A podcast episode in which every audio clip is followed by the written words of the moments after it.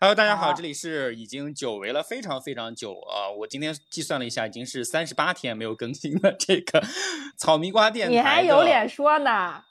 哎，我为什么没有脸说啊？又不是又不全是我的问题嘛，对不对？反正很久没有更新啊。然后上一期我们更新的是我和弯弯做了一期这个非物质草单，给大家推荐和讲述了一下这个关于瞬息全宇宙啊，他妈的宇宙啊，大概就是这个片子的一些感受和感想。然后今天呢，我们。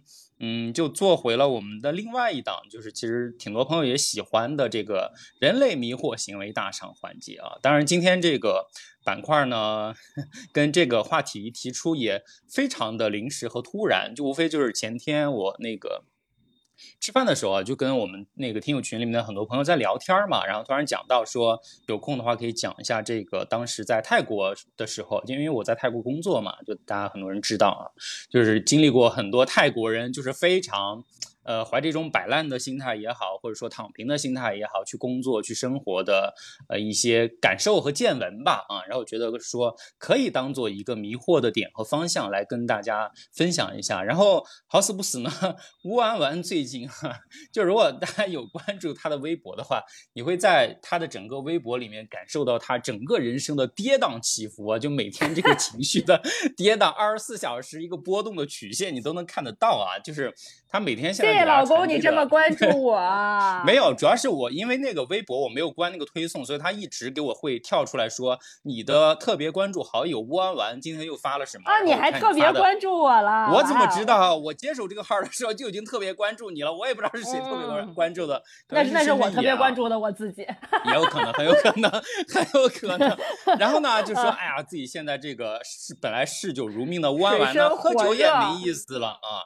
喝酒也没意思了，然后每天不知道靠什么来支撑自己啊！喝酒没意思，聚会没意思，聊天没意思啊！然后看剧没意思，普拉提没意思，椭圆仪没意思，啥都没意思。但只有这个看印度人卖珠宝的这个 东西能够带给你一些快乐，真的。对，我一会儿稍后给你们好好那个 带货，不是好好给你们种草。这是我的你你你你收了印度人的回扣是不是？你肯定拿了回扣要抽水。等一下，完完会给大家具体说去哪里看啊。好，然后呢，说到这儿呢，基本上就是我们这一期为什么会做的一个最直接和基础的原因啊，也没有什么特别的原因，完全就是取巧。然后，嗯，毕竟三十多天没有更新啊，然后我觉得可能啊，还是有一点点的朋友啊，可能会比较关注我们最近的一些。最近的状况啊，就还是给跟大家，你就说你们有多无聊吧，真的，就说明你们也是自己活得很没意思，然后就想看我们，就是 看我们就大家都很没意思啊，这就是一个没没意思的时代嘛，对吧？我现在我现在就很喜欢看别人比我惨，就是我现在，就是你知道，我现在最享受，我最享受的事情就是有朋友来跟我。哭诉说他们过得比我还要惨，然后比我还要抑郁。然后你表面上安慰人家，然后背地里要笑。我不是表面上，我就掏心掏肺的安慰他，安慰他两个小时以后，嘲笑他。我安慰掏掏心掏肺安慰他两个小时以后，我自己就会感觉 好了很多。就是我觉得还有人比我更惨，然后我还能帮到别人，还有人需要我，天呐，我好幸福啊！我就过去了。所以，摩根说他，嗯。摩根说他最近很惨，你最后记得一定要分享一下你最近为啥惨，好让弯弯开心一下啊！最后连线的时候我不会的，我会那个，我会安慰你的，我会立刻打语音给你安慰你的。对啊，就是互利共赢嘛。然后你说，真的，然后大家都打我腰眼上。好，那我那我更新一下我最近的一个状况啊。就是因为其实包括吴万万他也不知道，包括你现在知道我在哪儿吗？你你肯定也不知道，因为我谁都没说，基本上啊，群里有几个朋友是知道的。你不是在天堂吗？滚！我呢，最近又开始了。我最近心情我觉得轻松很多啊，有很多原因。嗯。然后其中一部分就是也说了嘛，就上期节目里面说了，有很多的朋友，呃，跟我聊天呀，各种鼓励或者安慰，或者说分享自己的一些故事，都让我感觉会好很多啊。这这当然是其中的一些原因。然后呢，你改嫁个屁，你改嫁你不许改嫁。然后呢？那你跟摩根哥打一打一架，摩根哥 一拳能把你打出两百米远。没有让摩根哥哥娶我们俩。啊，可以，好了，好了，说回来，好了，说回来，说回来啊，说回来就是因为我最近又开始了各种漫无目的的漂流啊，就是现在出不了国，就在国内漂流，所以我前前几天我去了贵阳，其实我去了贵阳，我好喜欢贵阳哎，就是啊。啊！天 呐，我好喜欢贵阳。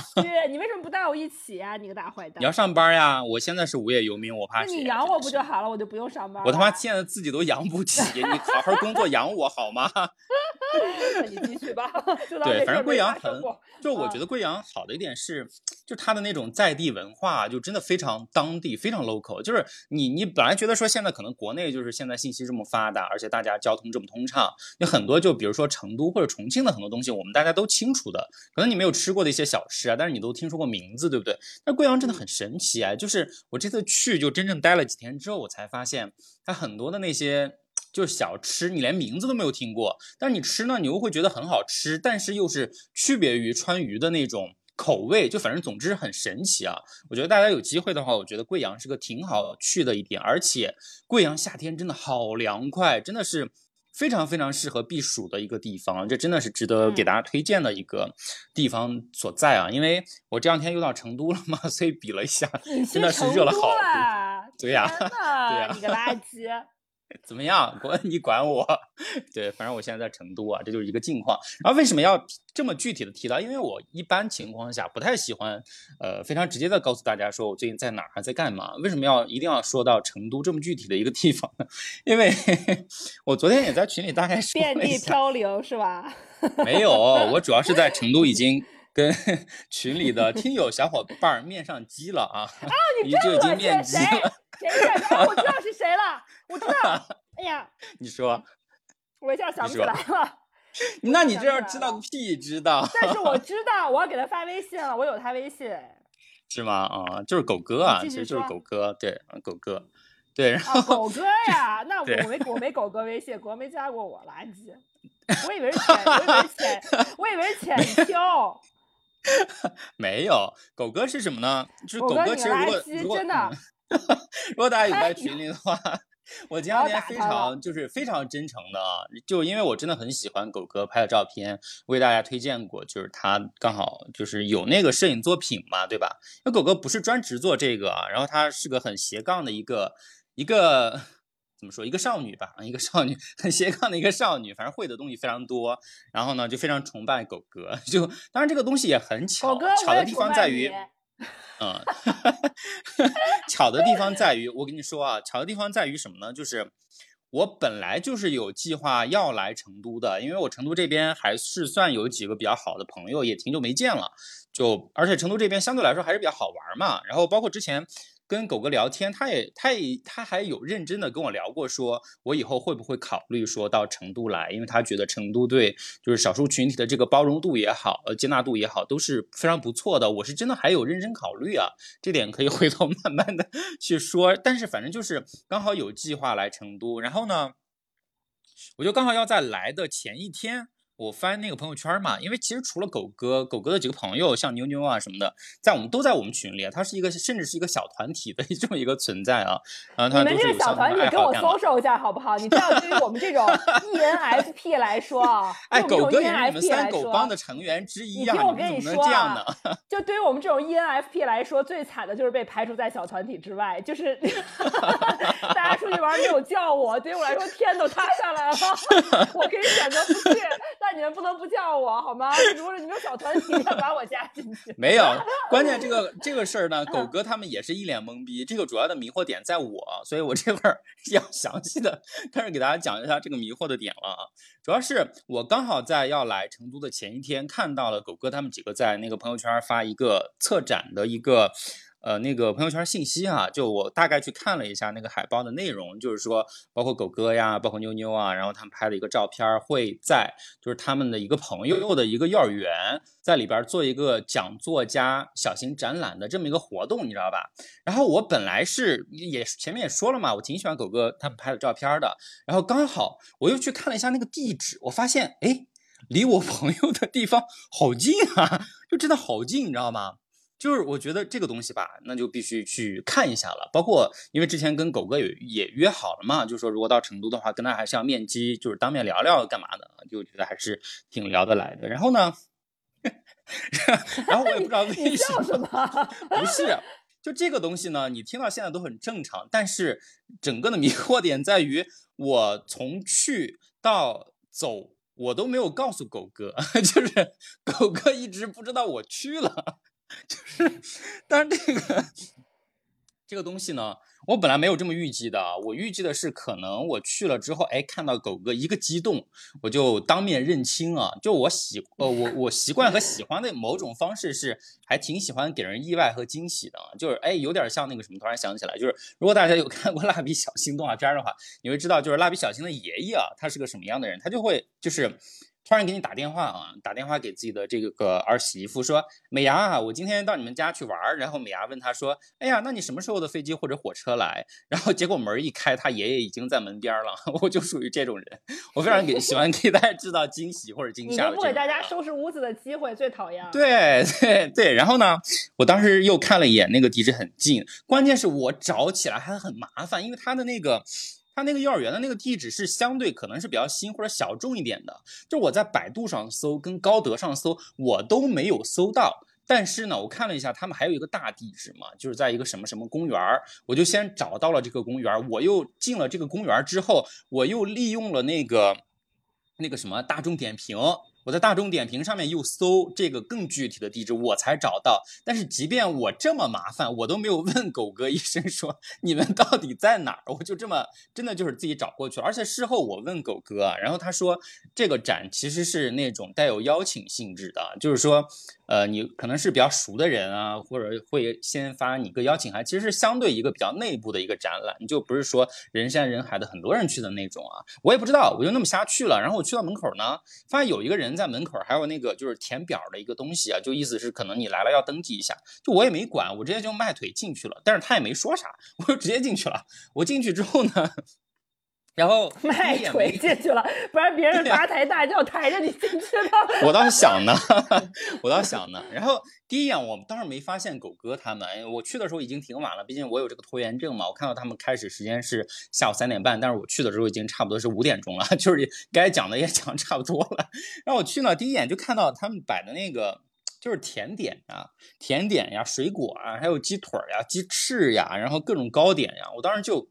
馋的不行，就特别想吃，然后呢，又觉得旁边都是小孩子嘛，因为是还是跟小孩子的一些影像相关的一些东西啊，就是尤其又是在幼儿园这么一个场合，所以呢又不好意思啊，就是始终没吃。当然还有另外一个原因啊。就是大家可能 隐隐约约有听到我之前说过，就是我今年 过来真的胖了很多，真的胖了很多。前两天跟朋友视频打电话，就是一上来就是看见我的人都说你今年为啥比去年胖了很多啊？就是呃怀着这么一个还在减肥，虽然还没有成功的一个执念啊。我本来想跟狗哥他们当面认亲的，但是我觉得觉得我就是就我现在这个体态啊，就是实在是有点不好意思，你知道吧？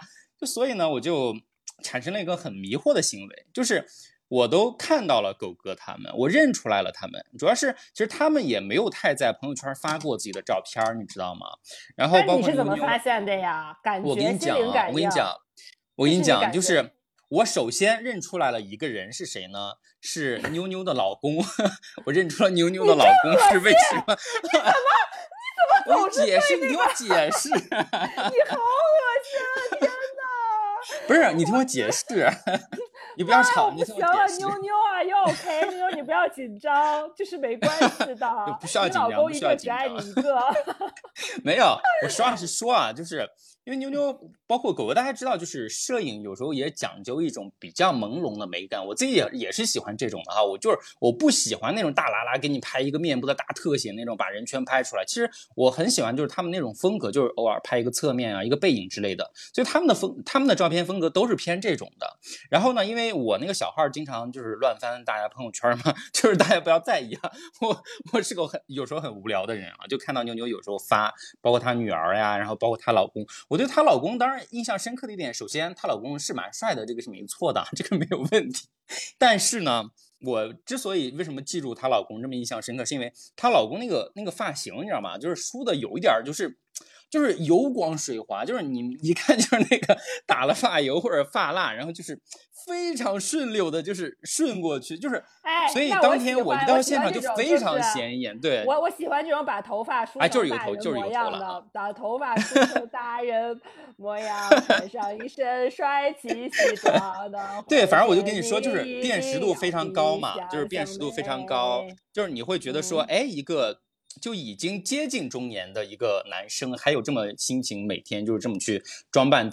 自己就稍微精致一点，尤其又是直男，我觉得还挺难得的，对吧？啊，所以那天一到现场呢，就是现场还其实还挺多人的。你会看到有些男的，但大多数啊，就是不是那么的修边幅。但是那个妞妞的老公呢，一眼过去特别扎眼，你知道吗？那个油头就要亮瞎我的眼，所以我第一反应就是判断，哎，我说这个人应该是妞妞的老公。然后呢，因为妞妞，因为妞妞在他旁边站着嘛，然后妞妞穿了个就是很宽松的那种，就是还挺。就怎么讲，挺佛系的那种，那种很很很很很怎么样，很清新的那种衣服啊。然后我当即就判断说，我说这个应该是牛牛。然后呢，我又通过牛牛旁边站着的那个女生，我又判断说这个应该是狗哥，因为狗哥其实之前的照片里面他也没有很多就是怎么露过自己的正脸，我完全都是通过这种相关的揣测，然后一个个把他们就是揣测出来了。然后呢？我当时还有点担心，呃，说他们会不会认出来我啊？因为当时还是有点担心自己的体态不够迷人，就就把所以我把口罩拉的特别严，我还又戴的帽子嘛。你的体态不够迷人。我现在不是有小肚子嘛，就就不好。体态不够迷人，你干嘛要戴口罩？你把裤衩往上拉了。不是，哎呀，就是我戴口罩的 目的当然是尽量裤衩，尽量让他们先不要认出来我。就是除非说我真的想就跟他们当面认亲的话，在口罩一摘，然后就上去抱头痛哭嘛。对吧？对吧？对吧？这就是这就是套路嘛，对吧？好，然后说到这儿呢，我甚至啊，就是当时因为我去的晚了，本来妞妞跟那个狗哥都是有做那个讲座分享的，但我去的时候他们已经分享完了，就已经是一个男的在讲了，然后他们俩就已经站在那个旁边，所以妞妞跟她老公都是女的。啥啥？你在说啥？没事儿没事儿，那个 no，没有，就是他们几个就是站在那个旁，站在侧边是站着的，然后其他就可能真正来听讲座的人都是在一个那个类似小礼堂一样的那个阶梯上是坐着的。然后呢，我还我还特意站到他们旁边了，你知道吗？我真的是个变态，你真的是个变态，然后还戴着口罩，戴着帽子，我的妈呀！真的。我站到了他们旁边，然后站了，甚至可能有十来分钟啊，然后 有意无意的观察了一下，甚至还偷偷听了一下他们在说什么，然后最后呢。实在就是就是真的是天人纠结了半天，说到底要不要今天相认？想了想，算了，我因为我这次的打算还是在成都可能会长待一会儿的啊，就觉得还有时间，还能给我有一定的这个空余的时间去争取再减减肥，以一个更好的面貌来面对我们我们这个听友群的第一次面基。还想减减肥？我的天呐，你这这你是没减过？谁知道呢？我万一待一个月呢？真的说不好的，好不好？我要认真减。待一个月，成都待一个月能减肥？我的妈呀！当然，我我一个 bag 的，我一定要做到的。好好，反正就是这样，就是 就整个呢，就是我在人旁边待了十一分钟啊，然后把整个地方溜达了一下之后。最后还是忍住了，没打招呼啊，我就先跑了。然后本来也下雨了嘛，我又没有带伞，我就先走了。然后我都已经走了，确认 他们不可能追上我的时候，我才给狗哥就是发了几张就是我在现场拍的照片儿。嗯，我说，哎，就是这是你们今天的现场，我浅浅的去了一下。然后狗哥当时就大为震惊，他都他整个人懵掉了，因为我刚给他说的时候，他可能意识是。我在别的地方看到了他们今天这个讲座的相关的照片，但是完全没有意识到我人就在现场，甚至刚才就站在他们旁边站了好一会儿才溜达走。就是整个就是 他跟妞妞两个人，我觉得整个就是可能头上全是问号，整个就是大无语啊！就没想到，嗯，就可能今天遇到的这个迷惑完全是我这个一手造成的啊！就是大概就这么个事情，包括对，包括其实，哎，我可以问一句，就是。就是没关系啊，就是你知道，就是你知道，像我们这种 ENFP 嘛，就是非常非常渴望自己能够拥有的一点，但是这辈子也没有办法拥有的一点，就是神秘感。就是我们很想有神秘感，但是我们管不住我们的嘴，你知道吗？对啊，我我跟你我跟你差的就是在 E 嘛，因为我是 I 是的啦，嘛，你是 ENFP 啦，对。但是我觉得就是，我就很想向你讨教，就是怎么能做到憋 怎么做到说，真的，我觉得太难了。就是我们就是神秘感，我们就输在这一点上。如果我要是能像你管住自己的嘴的话，我的魅力就会大增。我觉得，嗯，对，反正就是整个就是狗哥的。哎，是昨天还是前天啊？反正就是狗哥到那天晚上都在一直问我各种细节，就他特别不甘心，因为刚开始他问我说我是不是戴的帽子，我说是，但我不知道他这个判断是怎么来的，我以为他多少认出了我，就是知道我可能是谁，但是那会儿就是就是没没那么去想，但是后来可能想到了我是哪个人，但结果呢，他那天晚上又给我发来一个照片，说这个里面戴帽子的是不是你？我看了一下，他们都谁跟谁呀？就我才意识到说 他只是乱猜我戴了帽子，但是完全没有认对人啊。就属于属于这种，就是把所有戴帽子的都派给你了，都都筛了一遍，都筛了一遍，还是没有筛出来我。就所以，我这个保密措施真的是做的蛮好的。就到现在，我估计我面对面可能他也认不出来我，但是我已经认下了他们啊。就朋友们，就是这一点告诉我们什么呢？就是当草莓瓜的粉丝呢是有风险的，就搞不好哪天我就追到你门口去，就是大型认亲啊，你给你一点准备的机会和时间都没有啊，我就自己找过去了。所以大家当草草莓瓜的粉丝一定要有这个心理准备，好吧？啊。就是就是一点，然后哎，其实你刚才讲到就是这种神秘感，我刚好想起来一个，我觉得也还挺有意思的。为什么呢？是就我真的是喜欢这种感觉的人，就是我可能没有那么的对，没有那么的意识去做，但是最后做出来，我自己都觉得迷惑在于，包括有一年就是刚好我在泰国的那一年嘛，因为大家知道就是深深野那个生日不是刚过嘛，每年六月份，然后那年我给他送生日礼物，因为他那会儿在香港嘛，我在泰国。就是当时本来没打算，就是说还漂洋过海的给他真的搞个什么礼物，就觉得口头说一声就算了，你知道吗？好了，停止，我要继续讲。然后，然后，但是好死不死呢，因为他他不知道在哪里看到啊，就看到泰国有一个很小众的一个设计师品牌做的一双鞋子。你外卖又到了，对对对，先拿外卖吧。啊，你说你说你接着说，没事的啊。那你外卖咋办？我就让他放门口了，你说吧。好，我就说他刚好就是看到了一个泰国的一个小众设计师的一个鞋子品牌嘛，然后就问我说，就是在泰国能不能找到？我还真的就很认真的去找嘛，然后就到最后发现说。这个东西真的只有在曼谷有几家店，然后我当时是在普吉岛，所以就是根本也其实买不到的。然后这事儿其实就那么过去了。但后面呢，因为刚好他又到生日，我就又想了一下，说，哎，这样的话是不是送个惊喜的生日礼物蛮好的？就是他以为就是本来已经搞不到的东西，但是我悄悄摸摸的就给他弄到，我觉得就是挺符合我一向的这个人设的神秘作风啊。我就用心的去给他弄，我真的花了好大力气，就是刚好当时认识一个俄罗斯的一个老外，他去曼谷，我真的是托了他，然后让他抽时间在那个曼谷去逛了店，帮我买回来，然后带到了。你你跟俄罗斯的老外怎么交流啊？我想知道，说俄语？说英语呀？废话，真的是。哇哦！当然，我不然我说俄语嘛？怎么可能？那谁知道呢？对，然后呢，他就帮我带回来，还欠了一个欠了人家一个大人情啊。虽然最后也闹掰了，再没有联系了。好，这是后话。为什么闹掰呀？就是因为我对你的一切都好好奇哦。就是因为怎么讲呢？哎呀，就是因为他也是基佬啊，就是大家就是就是没有那么 那什么呀，对啊，就基佬很容易闹掰啊，就是就是常理啊。哦，你继续，你继续。然后我就还掐时间嘛，因为你知道那个。那个跨国的那个快递，因为你估不好时间的，但是会有一个大概的，比如说十五天左右，或者说呃半个多月可能会到，对不对？我还真的就是掐着日子，然后算了差不多提前半个月的时候，我跑到那个泰国的邮局，我就是问了他们，很明确的说你这个东西十五天能不能到？他最后给我打了保票，说十五天肯定能到。然后我就刚好在那个深夜生日的头十五天把这个东西寄出去，然后寄出去呢，因为是神秘嘛，我还不好让他知道，然后我就自。自己每天在查那个物流信息，一遍遍在刷单，说看今天去哪了，今天去哪了，但是一直没有到。但是你知道，就是就是我为什么会有就是咪咪啊，就是会有吴奇老师的微信，是因为我当时我其实不知道那个深深也穿多大鞋子的，我为了保持这种神秘感，我专门绕道。我都没有经过深深野，我经过了其他人，加到了深深野老公的微信，问深深野的鞋码是多少，才买到的这个鞋子。你说我费不费劲？我真的，我现在想起来，我觉得我真他妈好迷惑。就反正到我觉得我现在想起来，你没有为我做这件事情，我都不想活了。我告诉你，我爱你就是最好的证明，好吗？你有什么不好活？真的是，继续吧，真是嗯。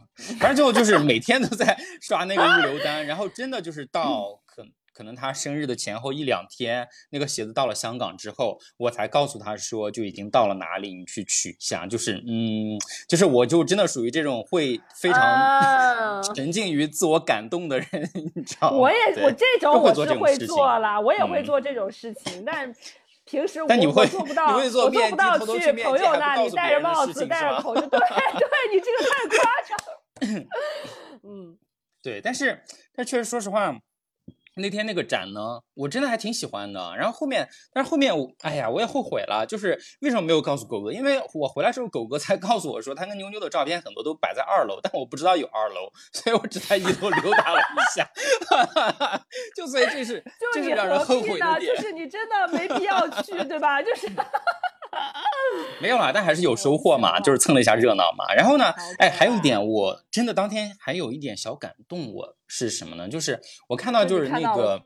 别人的不是那个那个 玻璃墙上啊，就是他们幼儿园的那个墙上会有很多那个装饰性的一些，就是所谓的童言童语嘛，就是你一看就是那种小孩子的那种天真的那种，就是不谙世事的那种画，我觉得很可爱，我就随手拍了几几张，然后后面我给狗哥发过去之后，我当时完全不知道，我以为那个东西是什么网上摘过来的语录干嘛呢，结果狗哥告诉我说那些都是他儿子小时候说的话啊，我当时觉得好可天爱，你知道吗？真的好可爱，然后。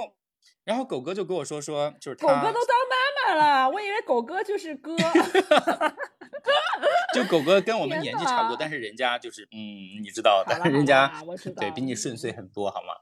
好，狗头生，这是真正的狗头生，我跟你说。对，然后然后当时就是他就跟我说说，墙上的所有那些话都是他儿子小的时候就讲出来的，然后他以一个妈妈的身份就是都记录下来，然后就是在这种场合会呈现出来。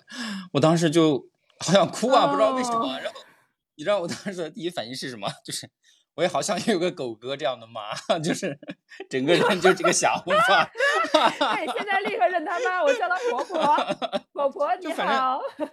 就反正我很喜欢，就是包括狗哥啊，包括妞妞他们，就这种家人的关系吧。就是因为也是我我比较少有的东西嘛，哦所以很羡慕，也很懂了，我懂了。反正就是很羡慕啦，就是这种感觉。对啊，嗯但是嗯，怎么说呢？就是整个这两个月的心态也好，然后各种状态也好，我觉得其实我都是放松了很多的啊。就是包括一个是跟朋友的这种连接，我会觉得更加结实和有趣一些。然后自己在外面瞎逛的时候，我的自我感受本身会好一些。我就特别喜欢一个人在外面接近流浪的那种哎我觉得你真的啊，就是很厉完全就是害就是。对，嗯，就我觉得你现在 幸福指数，我觉得应该比百分之九十的中国人都要高，因为大家都是，就百分之九十的我们都是被困在自己的城市里，哪儿也去不嗯了。然后你还可以享受这种一个人很自由自在，然后想去哪儿就去哪儿的状态，我觉得特别特别好，真的。我实话实说啊，我实话实说，因为我现在的状态就是摆烂了，但是我不觉得摆烂一定是坏事儿。这个等一下我们可以具体后面聊到再说对不。起，对不起，对不起啊！就这个地方，谁不是在摆烂？我也在摆烂，我也想去成都摆烂，我也想去贵阳摆烂，好吧？我现在你们这种人就是都只是会嘴上嗨好吗？就完全不会付诸行动，好不好？没办法呀，就是不行，就是嗯 loser，就比你差远了嘛，还是要向你学习。就不同的 loser 吧，啊行吧？所以我就 所以我就说你的幸福感真的，我觉得比百分之九十的 Chinese right now 都要高。所以这个当然也会有一个为什么会产生这种变化的原因，等一下可能到结尾的时候，我会稍微再展开去讲一点点啊，就现在还不至于嗯太走心啊，咱们先把迷惑讲完，对，然后、嗯 对，然后刚刚说了这么多，就是其实近期的一一些东西啊，然后最开头的时候不是也提到了嘛？就是弯弯最近唯一仅以为乐的就是这个印度人卖珠宝，但是我我完全没看，我不知道到你到底为什么这么执迷，哎所以你有必要真的好好给大家详细解释一下这部分。我跟你说，你知道我是一个从来不看直播的人，李佳琦的直播我都嗯不看，我不觉得这个嗯东西你现在也看不到了反正啊义。对啦，因为我觉得说买东西这个事情，就是你先有需求，然后你再去购买，对不对？我觉得嗯说没有一个道理是我没有需求，然后呢，我看了一个什么东西，然后因为这个主播很有个人魅力，或者是 whatever，他让我嗯买我就会买。我觉得这个逻辑本身就有问题啊，我是这么觉得。嗯然后呢，直到呢，我老板呢是一个很喜欢看这种乱七八糟直播的人，就是 他很猎奇。他最开嗯始给我推荐一个直播呢，就是拆河蚌取珍珠。然后他说这个呢，他又说这个就跟那个挤痘儿一样，他说就是就跟在美容院挤痘儿一样。哎，你知道现在很多都是假的，先塞进去然后再取的吗？但是 like 其实有挺多作假的。嗯然后就他就最开始给我推荐就是挤珍珠的这个直播嘛，然后呢我就看，然后我就觉得还确实是蛮爽的，但是我看我不是会觉得说它挤的过程爽，我觉得我有点饿，因为我想说那个肉很肥美，我觉得吃应该蛮不错的。然后它挤那个珍珠就是那种。就是女生可能会懂啊，就现在很火那种那个巴洛克的那个珍珠，就是很便宜，但它是异形的，就是那个形状很奇怪。但现在很流行那个做个戒指啊，做个耳环啊什么的，就很便宜。它比如它可能就是它就是跟拆盲盒一样，就是可能挤两个泵，挤出来八颗珍珠一起打包价一百五十八卖给你。我觉得说一百五十八买不了车，买不了上当，就买回来你自己随便在淘宝上找一个做首饰的，花二十块钱镶一个什么破铁环，你就可以戴一下什么的。然后呢，我可能就买了两下，但后来我觉得我没意思，因为我收到以后我也懒得在淘宝上找什么做做做戒指什么的，好，我这件事情就过去了。结果后来上周就是我很奇怪了，就是我现在也还很忙，其实工作。我们有不奇怪的人吗？请问我们。然后我就我我就在那正在工作的时候，我老板下午突然跟我发了一个微信说：“你先别工作了，你先看个直播。”因为我老板就是也现在在其他城市嘛，然后他就他。就最近不怎么理我，但我就是这些工作我自己在做。然后突然给我发一唯一的微信，不是关于工作，他说让我看直播。就我觉得他当时的心情真的很迫切。后来我就点开了直播，然后我真的打开了我对这一个世界的大门啊。然后呢，这个直播打开以后，首先就是一个印度人，一个阿三，他坐在那儿。我觉得我我我会推荐深深也去看的，然后他坐在那，然后就是勾起他多少不好的回忆。然后我 一点进去的镜头就是他把一个很大的一个吊坠摆在他全是胸毛的那个胸前，然后说 My friend, my friend，有一种粗犷的美感是吧？Very big, very pretty，漂亮，很漂亮，很大很大，便宜便宜，my friend，very 漂亮，很大很大。然后右下角那个主播呢，就在那儿说：“Oh my friend, you give us cheap cheap special price, my friend。”什么什么？你的你这说出了一股新疆味儿是为什么？我跟你讲，接下来你的 boss，你的老板 is married。然后就说说说说姐姐们，说他的老板最近在办喜事，他就他他这他这家的。首饰最便宜的，然后就说 Your boss is wedding happy happy, you give us special special price, my friend, my friend，秒杀秒杀。然后这个印度人就把这个吊坠在自己的胸毛前就喊 OK，秒杀秒杀 price。然后呢？哎，摩根也可以去做这个，我觉得他应该有胸毛吧。我也觉得，就是你知道，就他们印度人就展示珠宝，他又把它按在。哎，小李也可以用用河南话卖珍卖珠宝。对，或者他把那个珠宝就戴在自己的手上，手上全都是手毛，你知道吗？然后就是那个 一个大祖母绿就戴在手上，然后，然后，然后还有说。就说这个 my friend look look，然后说 special 秒杀秒杀 price 漂亮漂亮，然后呢就计算器上按了一个价格，就可能比如说很真的很大很大一个钻石，不是钻，它不卖钻石啊，就是宝石。就如果大家会稍微对珠宝有一点研究，就它会有一些什么祖母绿啊，什么蓝宝石啊，什么这种很大一颗，他又说八克拉八克拉两千一两千，你把我放门口就行了。你的外卖真的一直要一直要串台是怎么回事？以后请个外卖小哥常驻好不好？真的是两千一两千一秒杀 price 秒杀 price，然后就一瞬间然后就没了。然后后来我就看着这一切的发生，然后我老板就给我发微信说：“刚刚那个买的就是我。” 然后我说啊是吗？然后然后然后我老板开始给我洗脑，因为我最近其实有一点点有求于有求于张主任。你先等会儿，我先接一电。然后他我就最近有点有求于张主任的点是在于，哎呀，这又是 another story 啊，就是我们现在新换了办公室，然后想要装修，然后呢装修就找了我们写字楼里面的另外一家专门做装修的公司啊，然后呢。他们的包工头就来我们办公室看了一圈儿，然后呢，报价之前他又一直盯着我看，因为我最近确实发福比较严重啊，就是 他要跟我说，他要跟我说那个，哎呦，说您这个呀，说其实说想减肥啊，说我给您推荐一个药，我不知道大家听说过没有啊，就是很多明星都会用这个药，而且其实有时候你很胖的时候去医院，医院也会给你开这个东西。其实就是类似于治糖尿病的一种降血糖的东西，但但但那个东西就是它是降血，通过降血糖来减，通过降血糖来减肥。然后就是如果你自己打的话，就是当然我不推荐啊，我也不会用。它是打的针，就会你就会瘦很快，就很多明星都在用这个家。然后我非常不推荐大家不要做，对是了是了，就是这个。然后就是他给我推荐这个道格妈前两天打了。然后呢，我就因为大家都知道张主任是医生嘛，我就很想张主任就是帮我开，但是张主任是绝对不会帮我开了，我也知道。然后我就在这个时候，我就意识到我妈其实是一个很有用的人。就是我虽然现在不会了，但我就怕我将来如果万一体重很失控，然后现在疫情条件下你又不能随便去医院的时候，你妈妈还是很有用的，对吧？我很想讨好一下张主任。然后呢？你这个是不是有点过于功利？就是 really remind，因为我也很长时间没有办法回家了，你知道吗？现在石家现在北京回石家庄的政策比从国外回国内都要严。今天更新的疫情政策，国外回国内七加三，对吧？北京回石家庄好像还是七加七啊，就是没有办法回家。然后呢，我就突然想起了张主任。我觉得张主任作为我妈妈也很了不起，作为医生也很了不起，而且他作为一个 特殊时期的医生，还是能够给我很多的 advice 的这么的一个家长。我很长时间没有送他东西了。然后呢，我老板就跟我说，他说：“哎，他说这个东西可能有点老气，但是你可以买一对红宝石、什么耳钉之类的送给张主任。”后来呢，我说行，我看一下。然后我跟你说，那个直播间的氛围啊，我觉得首先百分之九十人都是托儿，你知道吗？就是那肯定的，肯定的。Good price，good price。假如说啊，我这个这个亮度太好，这个买了红宝石就毕业了，或者祖母绿就毕业了。说这个东西在专柜，国内专柜至少十万起。说这个就是因为。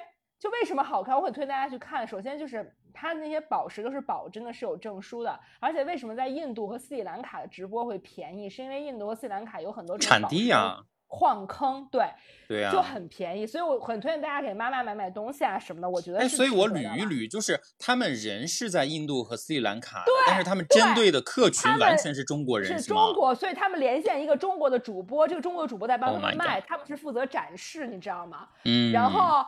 然后我就完全沉沦了，朋友们，因为，因为它有很多那种很大钻石的平替，就比如他会卖那种什么粉色的摩根石，跟啊，我明白，摩根石撞名了，摩根摩根烫摩根石，对吧？莫桑钻是一个概念嘛？对对莫桑石，对对莫桑钻摩根石，然后什么的，就是你就是如果你买回来，它真的很闪很亮，然后很大一颗，应该有八克拉左右。真的就是粉钻或者是黄钻的完美平替，你知道吗？嗯嗯，我就看他那儿展示，我就心想说：天呐，我是王佳芝吗？这么一个鸽子你想多了，谢谢。你真的是三千块，我就可以当王佳芝，我的妈呀！然后我就完全陷入了一种 幻想。然后我整个周六，我不是整个人很抑郁，我躺在床上没事儿干。然后我说他有多卷啊，朋友们，他真的是把你逼死。他一天是三个主播连班倒，这三个主播同一个人，就不不不不同一家店，但是同一家淘宝网店换着来然后三个主播连班屌，然后他们每三个人就每个人会对应对应一家印度的店，然后他们会从早晨十一点直播到凌晨一点。你想想，这也大概有二呃有十二十四个小时了吧？他们三个人轮着。但你想，对于印度或者斯里兰卡这种很懒惰的民族来说啊，他们就做一场直播也要五个小，也要四五个小时，你能感觉就他他们也很拼，对不对？然后，但你肯定知道他这个性价比就很高了，就不不然不至于这么勤奋。我跟你们说，超级肯定超级赚赚钱。我周我周六整整一天就是看这个直播，我买了三个戒指和两个耳环。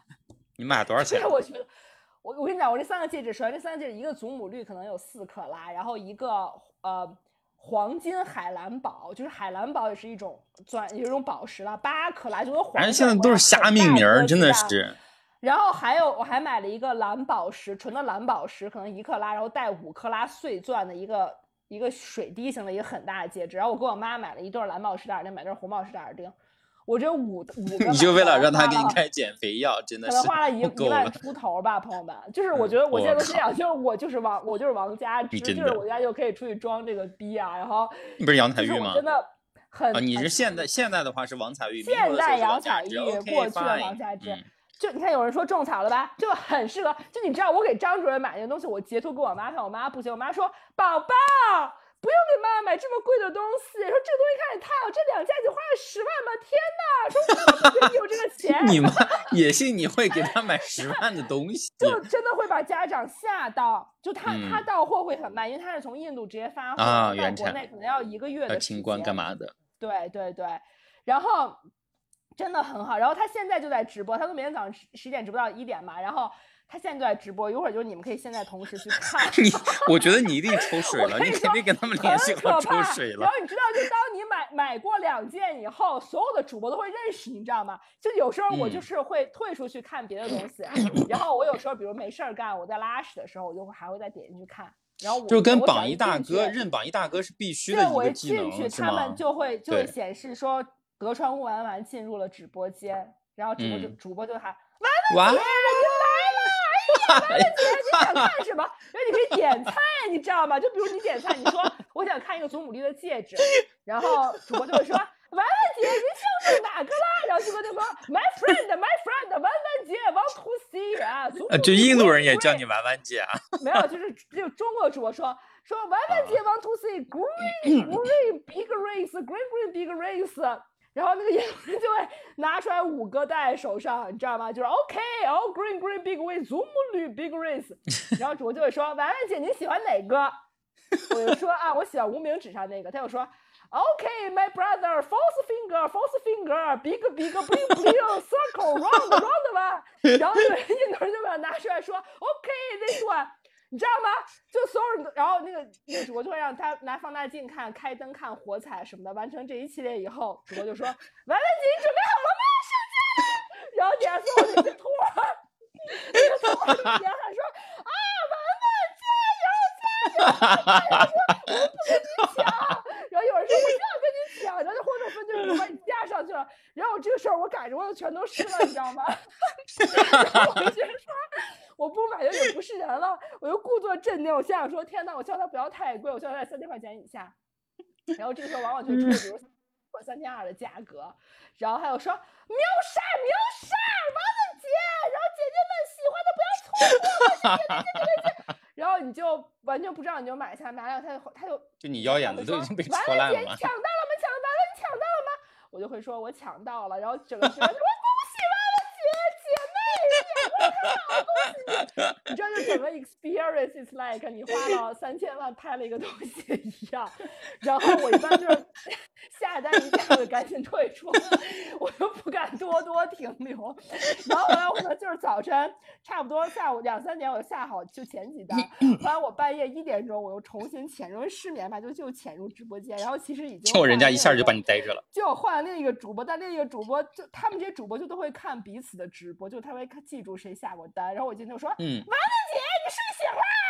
然后我主我现在直播这家也很好，你看有没有你喜欢的？就 就是本来不认识你的人嘛，然后就记下了。了，然后我压力就很大，然后我还喝多了，然后我为了照顾他生意，然后又买了耳你钉和我靠后后来我现在就完全不敢打开了，但是就是大家没有什么事儿干，或者就最近很需要，比如妈妈或者长辈过生日，我很推荐大家买买一点东西，就是比如说你有时候要送客户啊什么的，就是你看着可能一两千块钱，但你拿出去。别人会觉得你花了五六万给他买这个礼物，就很厉害，真的还蛮好看。你不花钱，你看看那个印度人说英语也很逗、m y friend, my friend，秒杀 price，秒杀 price，today first，秒杀秒杀，big big VIP，only me，only me，very，就真的很好看，真的。真的，哎，我跟你说，就其实你看啊，就很多事情，就是你在真正没有进入和接触之前，你会就是特别小看它，你会觉得说这什么玩意儿，就是本人才不会上当的。但是你一旦那什么，你一定会陷入这种氛围里。就是现在氛围真的不管对于任何事情都非常非常重要，真的是对吧？就是你看你这种真的，嗯当然你你也很容易被骗，就是了。你这种人真的特别好骗。啊是吧？要不然我也不就随随便便跟了你。那也是哈，然后因为刚说就是印度人这个就是反正就很卷嘛，你整个虽然就是我们刚才也分析了，他肯定这个呃就是利润差肯定会非常非常大，然后呢让这些本来很懒惰的印度人呢也会就是卷死卷生啊，然后因为肯定是赚的非常多，这个是一定的，而且他们在原产地这个成本肯定会压得很低啊，然后因为那天其实我们最早为什么想到这个题的？一个其中的最主要的原因，就是因为我之前在泰国待，对泰国人的这个就是泰国人真的是，我觉得啊，他他们就是这种拒绝一切内卷，就是他们完全就是躺平的最典型的代表。嗯，具体的话，今天可以给大家稍微说一下哈。首先，嗯我觉得其实挺多人在疫情之前应该去泰国就是旅行过，或者说就是至少玩一下，这个还挺正常的。然后，如果大家就有知道就是那种就有坐过泰国当地的那个包车。或者说出租车的话，会知道就是泰国人整个飙车都非常非常快，就是他们做啥都慢，但是唯一一个快的呢，就是飙车啊，这点我也不知道到底是为什么构成的。就是你看到，不管是开车，然后我当时第一次去，我记得就是差不多已经好多年了，就好多年前第一次去泰国的时候还是半夜，然后就是我们公司给我安排了一个接机，然后半夜凌晨一两点，因为是普吉岛嘛落地，然后还是海边，然后是那种山路悬崖，然后那个泰国人呢又不会说英语，也不会说中文，然后半夜一一两点接到我，然后开的他妈跟秋名山一样，我当时要吓死，你知道吗？卡昆卡萨瓦迪卡，对，你系的那个安全带，然后你都感觉自己要随时要飘出去，吓得我就就一直跟他打手势，让他慢一点。但是呢，就是可能他们就习惯就是那样了。当然后面我也习惯了，就是整个就是习惯了泰国人干啥都慢，但是呢，就是开车飙特别快。但是还有一个有意思的一点就是，就是，嗯，你那边谁在说话？没事，我刚才打开直播。你在接电话是不是？分享链接不是？你说，你说。没有，我是想说，就是其实可以给大家分享一个小小的行业的相关的东西啊。就是如果大家有报过当地的一些行程的话，嗯，就是那个 voucher 哈，就是他们会发一个电子的或者说纸质的，你会看到上面有一个 pick up time，就是接你的时间，就是就是泰国司机几点几点去酒店接你啊，干嘛的？其实可以说一下，就是这个东西吧。就很多中国人，就是尤其是中国游客去的时候呢，他会非常的，就是理解的非常精确，你知道吧？就是最早最早的时候，那个接车单上可能会写的说八点十五分或者八点二十分在你的酒店来接你啊，然后很多中国人呢就会在那个时间，只要哈，只要那个时间一到，车没来，他就会立马给你。打这个客服电话或者投诉电话，因为当时刚好有一阵我是负责这一块东西的，所以每天早上可能六七点、七八点开始，我他妈睡得还迷迷糊糊呢，然后就有好多这个中国人给我打电话过来说：“哎呀，你们这个车怎么还没到啊？明明写的八点十五分，然后到现在还没有来啊，已经过了几分钟干嘛的？”然后就是真的中国人是完全不能理解，说虽然他们泰国人飙车快，但是他们是完全没有时间意识的，你知道吗？就是他我说了我八点十五分去接你，但是很有可能我八。八点十分才起床，然后我再干嘛干嘛的，等等我到你酒店的时候，已经不知道是多少。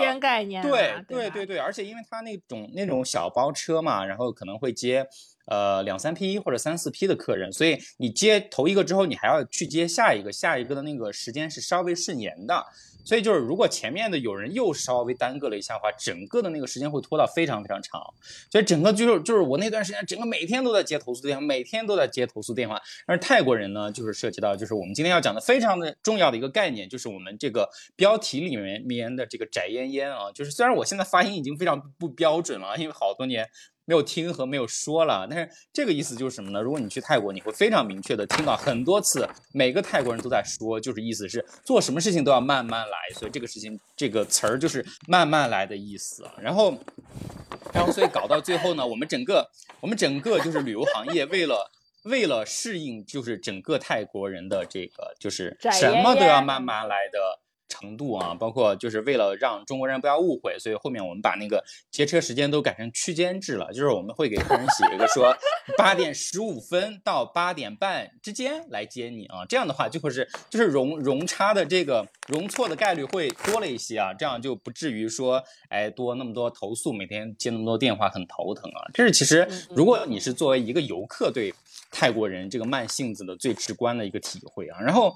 因为我自己是在泰国待过两次的啊，而且这个这个两回的工作不一样。就是我刚说的是我好多年前第一次去泰国，在那边常待的时候，我是做旅游行业啊。然后，但是后面我第二次去的时候，就一直没有给大家说过。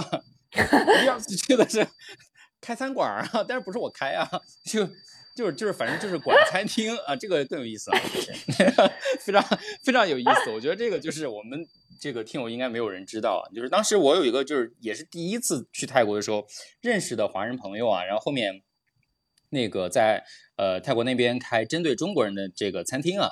就所以呢，当时因为之前玩跟我玩的关系比较好嘛，然后就叫我去，就叫我帮他，就是类似管理一下啊，就是说他开了两个店，两个分店，然后就是包括他的员工培训啊，包括包括就是整个的接待客人啊之类的这种的，让我去帮忙管一下。反正当时就玩嘛，因为我这个人就是非常随意的啊，就是没有什么太多的目的性。然后人家叫我就去了，刚好当时又那个辞职了，然后就去。呃，然后那个时候因为你。我去了之后，其实才真的知道啊，就是你看管理一个店或者这种东西，尤其在泰国那种地方，非常非常琐碎，非常非常头疼。就是尤其是泰国人，我刚刚说的这个慢性子，有一个什么事儿呢？可以给大家稍微说一下，就是当时我记得我去没几天，他们有一个店的那个推拉门啊，就是外面客人会进来，那个门是推拉的，然后那个玻璃就掉扇了，就是有点扣不严。但是泰国很热嘛，你扣不严的话，那个空调就没那么好使了，所以我就要去那个打电话维修嘛。然后当时有一个负责翻译的一个会说中文的一个泰国小妹在那边会帮我做一些事情啊，然后我就让她约这个人。然后呢，嗯，他约好了上午我们约这个人呢，然后然后那个人说他下午来啊，说午饭之后来，OK，我说没有问题，那就等你一会儿哈。然后等到下午都已经我都我都已经等到三点钟了，我说这人他为啥还不来？我就让他我就让他问。我就让他又给我打电话去问，然后呢，人不接电话啊，不接电话。然后到了四点多呢，再打电话，终于接电话了。然后人说，哦，不好意思，我忘了。然后但是呢，这会儿四点多我已经下班了，就是我今天已经不干了，就是就是你没办法。就是人作息非常准确啊，就是明明是个就是举手之劳的生意，但是人家呢就觉得 就是我不想干啊，就多的钱我休息最重要，我不想挣钱啊，这是一个好。然后我就说那行吧，那我也理解你们这种生活状态啊，我就说那明天就咱们约好明天没有问题哈，OK，他说 OK 好。然后第二天一早呢，我就又让那个小妹给那个人打电话，然后他就说说。哦，不好意思，我昨天忘了说，我今天要陪我老婆去走亲戚啊，干嘛干嘛的，反正就是就是那种理由，你知道吧？啊，就是就是要顾家里一样啊，就是给人一种你不能拒绝他这个理由的感觉，就是反正人家就是正当理由嘛。就是就是，哎呀，我心想，我说这好像也不能说啥。我唯一生气的就是你他妈就，那你提前一天告诉我，我就约早点约别人是吧？我已经约了你这么久，我现在再去换别人也也麻烦，因为最早也是他做的嘛。然后最后就说 OK，那 Fine，你就这样吧，那就明天你再来。然后我还专门跟他强调了几次，我说明天 O 不 OK？他说很 OK 啊，好。然后完了之后再到第二天呢，那个门已经掉扇到就是就是。就是搞得很大了啊，就是那个那这儿找上了，然后，然后他妈到了第二天，然后又给他打电话，不接了，就是不接了，人消失了，就是就是，对我真的不能理解。我问我问那个泰国小妹，我说这人为啥会不接电话呀？这不是头天约的好好的吗？然后人说。我我也不知道呀，就是泰国小妹的那个口音，我就我也不知道。My friend，就是我也不知道呀，就是我们泰国人到底是怎么回事啊？就是有各种各样理由。然后呢，我就不死心嘛。虽然我已经当时已经放弃他了，我就又让那个小妹叫了别人来修这个东西。但我就是特别好奇心重，你知道吧？我就特别想知道，说我说你这人到底干嘛去了？你这个跟我约好的这个契约精神呢？虽然只是一个口头契约，就我没办法去告你，对不对？然后我就我就那两天我就一直我亲自给他打电话，因为他多少会点英文嘛，一直给他打，但他一直没有接。然后整整过了两天之后呢？他终于接了啊，然后我当时就很生气，我就质问他，我说：“你明明说好的前两天要来给我修门的，你他妈跑哪儿去了？”你跺脚了吗？你跺脚了吗？我当然跺了，我亲自给你打电话，你都不接我。我还叉腰了呢。嗯，然后呢，他就告诉我说，啊，前两天是我们泰国什么什么假日，就是什么国王假日、什么王子假日，还是什么皇后假日，反正他们假日很多，然后都是一些我没有听过的一些假日，反正就会放假啊。当然，这个放假呢，就是你可以选择性的休假，但是它是属于那种就是自己的小作坊性质的，对吧？我我的理解就是说，你不管什么东西，你因为你是一个中国人的思路嘛，你会觉得说这对你来说是一个挣钱的东西，对吧？就那些放假那都是虚的一些东西嘛。你如果想挣钱，你当然是可以选择在。本来可以休息的时候你来的，而且你答应我的，但是对他们来说，就是这种理由你真的是没法拒绝的。就是我就是放假了，我我头天跟你答应，但是我忘了呀，我忘了第二天要放假，所以我后第二天就没有来，我也没有跟你说，我也不接电话，因为我放假，我不愿意接接你电话。就是在他们看来，真的是非常非常理所当然的东西。就是啊，Oh my God，就是。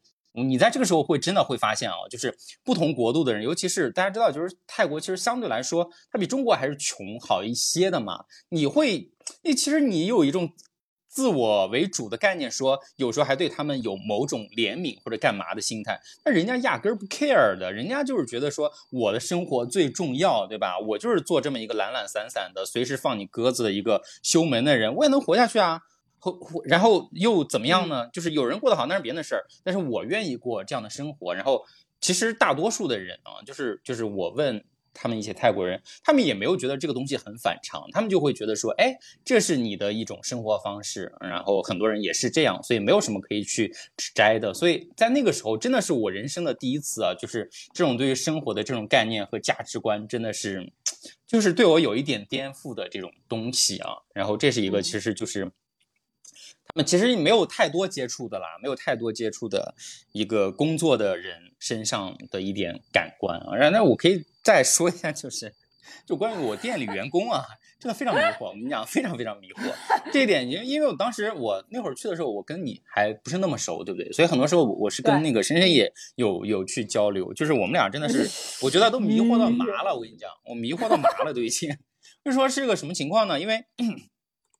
我们那个店主要是针对中国人嘛，但是呢，那你就是像泰国这种地方，国际游客会很多的，所以你会英文的话也会更方便。但是呢，它又是在泰国，所以当然你会泰文会更好。所以这就涉及到一点，我们招很多店里的服务员，因为你知道，就是餐厅这种东西啊，它对一线服务员的这种。需求是很大的，因为会流转和辞职干嘛的很频繁嘛，所以一直需要很大量的这个东西。然后尤其是我们这种比较特殊的需求，你招服务员哎，但是你一般要求下，你都最好要求人家说又要会中文，又要会泰语，又要会英文，就是这样的人，然后来做服务员，一个人合人民币的工资可能就是两千多，就是大概这样。你想想，在这种情况下，我要在泰国招这种人，我真的当时头疼死了。我跟你讲，就是而且每天都有人辞职啊，或者。不干或者干嘛的，啊，就是最后就是终于辛辛苦苦啊，真的通过各种方式去招人，就是拜托各种人啊，然后自己去发广告啊，干嘛？最后招来的人呢，我给大家算一下有多少种类型啊。当时可能整个 店里有有十几二十个人啊，就两个店。然后首先国籍呢，就四个国籍，一个小破店有四个国籍的人。首先中国人啊啊，虽然首先我是嘛，然后那个招过去的那个厨师是嘛，因为是针对中国人的嘛。然后呢？泰国人就是当地人肯定是有的嘛，但是泰国人他其实也分，又分就是像泰北过来的，就是会说中文的那种泰国人，又分就是纯粹就是那种当地的泰国人，完全不会讲中文的，这就是两种了。然后呢，我们还有缅甸人，其实大家这点我可能可能大家不是特别清楚啊，就泰国人他真的就是本国当地的一些很一线的。那种比较辛苦的工作，像餐厅服务生啊这种的，泰国当地人很多人是懒得去做的，就是他哪怕混着，我觉得我有口吃的，我能活下去都行。这种脏活累活他不太愿意干。嗯，你说？我觉得这种就是像泰国这种很热带这种地方，嗯，大家就是都没有什么。动力去工作的原因是因为他们知道自己肯定饿不死，来，肯定你睡在外面你冻不死，你掰个香蕉，你又不是西伯利亚对吧？你饿了你去摘个香蕉吃，你地上捡个野捡个果子对吧？你也饿不死。就如果一个人你完全没有冻死和饿死的可能性，就是你在野外就他没有驱动嘛，生活的时候你真的就是 fine，就你真的可以彻底摆烂。我他妈就一辈子什么都不干，我在街上躺一辈子怎么了？我也死不了对吧？这其实跟欧洲有些高福利国家的人，我就是不工作，但是我这个福利能保障我生活，我就 OK 了。对，对对对对。对，其实其实有时候你从不同角度去想的话，也没必要一味的去，甚至去跳着脚骂别人说：“哎呀，你们这样搞的人都都都这个有惰性，就是不上进了。”其实你现在反而觉得说：“哎呀，就有时候也真的不一定是人性的问题，因为人性本来就是这样的，无非就是你没有提供给我更好的保障而已，所以我才不得不努力呀。”其实某一个角度看也是这样的，对吧？但是确实泰国人，虽然他福利没有那么好，但是很多人真的是很懒啊，这个是事实。然后很多其实当地甚至我记得应该至少有三分之一吧，你在泰国看到的这种很一线的，像像什么捏脚小妹儿啊，就比如当时你在电影院里给你捏脚的，有可能是缅甸人。我告诉你啊，就是很多这种 一线的。一线的员工，他都是从缅甸来的，有些是持这个合法的一些证件来的，有些很多啊，真的是完全是偷渡过来的。就这些人真的是很辛苦的，真的很辛苦。然后当然这个东西的话，它也很复杂了。我我在这边的话，也不想去讲更多的背景相关或者干嘛的，就是纯粹就是一点提到哈，一点背景相关的东西提到。就他们这种，你想想是偷渡过来的，然后呢，又因为很多是缅甸的华人嘛，他又会讲中文，又会讲缅甸语，然后偷渡过来之后。他为了生存，又会讲泰语，然后呢，又又因为整个泰国的大环境是很多国际游客，因为你赚钱可能要从游客身上去赚，又呢自己去学了，虽然可能没有那么好哈，没有很专业，但是又学了一些英语，四国语言的工作者，哎，但是每个月的工资就是可能两千来块人民币，就是这这个点其实对我的冲击也蛮大的啊。当然就是这个是刚说到的一点额外的东西，但是整个最后造成的一个事实呢，就是你知道，就是像我们这种，就是你知道大家国内这种。很多餐厅啊，或者干嘛东西，他完了之后都要开个例会嘛，对不对？有些还要开晨会，就是把大家聚在一起说，哎，分析一下今天的问题呀，说到底有没有什么可以改进的地方。但是好死不死呢，就是我 泰国那个朋友，他也要求我这么搞，你知道吗？他觉得中国人做的很棒啊，这点需要学习，需要贯彻。所以呢，他也就要求我说，每天要去给整个的员工，就是整个下班之后要去搞搞这个东西。但你知道我有多难吗？就是。就是我我刚跟你说的，有会泰语的，只会不会泰语，只会中文的，只会中文不会泰语的，对，还有这也有只会缅甸语，其他啥都不会的。然后最夸张的一个是，我们当时有一个泰国当地的一个女生，她会泰语跟英文，但是呢，她老公是尼泊尔人。她老公是尼泊尔人，就是从尼泊尔到泰国去打工，然后认识她，然后两个人结婚。但是她老公呢，只会一丁点泰语，然后剩下的就是基本上就是英语会讲的比较好。那虽然他会尼泊尔语，但是别人都不讲尼泊尔语啊，所以对他会尼泊尔语这点就是完全没有任何用，对吧？就整个你知道，我当时开会呢，每天可能最后十几二十个人坐下来，你知道整个开这么一个小破餐厅的会，开的跟联合国会议一样，需要同传，你知道吗？就是我整个 就是。我讲一个，我讲一个非常简单的事情。我要先用中文说一遍，然后会中文的缅甸人再用缅甸语转给翻译给缅甸人一遍，然后会中文的泰国人用泰语翻译给不会中文的泰国人一遍。然后那个泰国就是尼泊尔人的老婆呢，可能就是有时候如果他在的话，他会翻一遍英语给那个尼泊尔人。当然，如果他他不在，因为大家知道这种会轮班嘛，他不在的时候呢，还只能我自己亲自上阵，呃。自己把自己的中文翻译成英语，跟那个尼泊尔人再讲一遍，然后我真的，我当时头他妈要疼死了，我觉得我每天我真的受不了了，所以这个东西哇，搞得我当时真的，其实本来想的还挺，还挺那什么。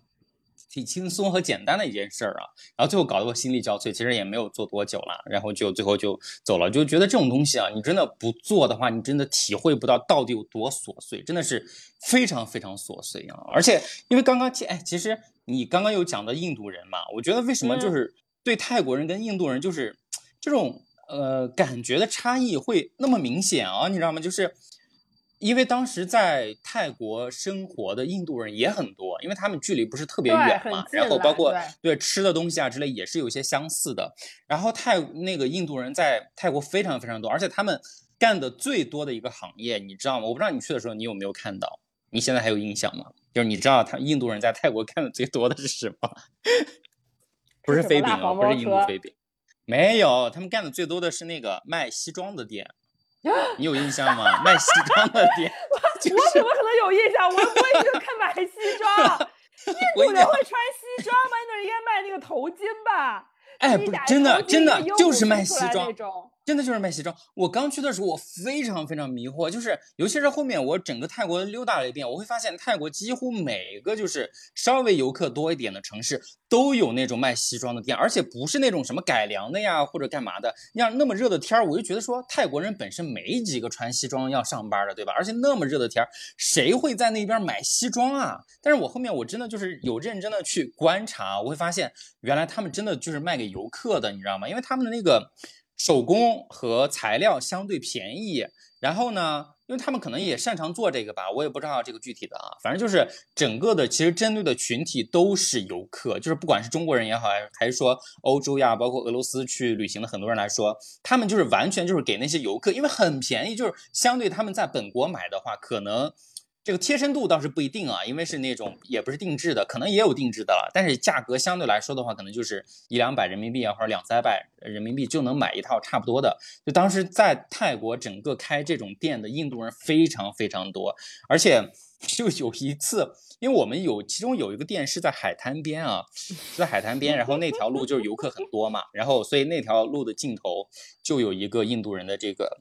也西装店，我很烦，你知道吗？我我很烦的点在在哪儿？就是因为我需要两个店不断的跑嘛，所以我其实经常每天可能至少在那个海滩边的店会出现一次，然后每次从那边不管是骑摩托车过去，还是说自己走过去，其中的，因为他们非常热情，你知道吧？就是跟你刚才买卖珠宝一样，就是上来就给你推销，拿拿了一个传单在外面，然后在那摇头，My brother，My brother，上来就拉我，上来就拉我啊！然后每次我每次过去，就是他们是两个兄弟开的，就是其中一个人反正就要拉我，然后拉我扯一堆有的没的东西。我解释了很多次，我每次都跟他解释说，我在这里上班，朋友，我不需要西装，我穿一个西装，我在普吉岛，我我是我是图热吗？我说还还是干嘛？就是我反正 表，我反正表达过很多次，我完全用不着。但是呢，就是我每一次我在那边，就是可能待了半年左右，那半年的时间里，反正我每一遍过去，他们都跟眼瞎了，就是认不住你。我不知道，我不知道他们东对东亚人是脸盲还是怎么样，就一定要拉住我，我都已经后面都已经。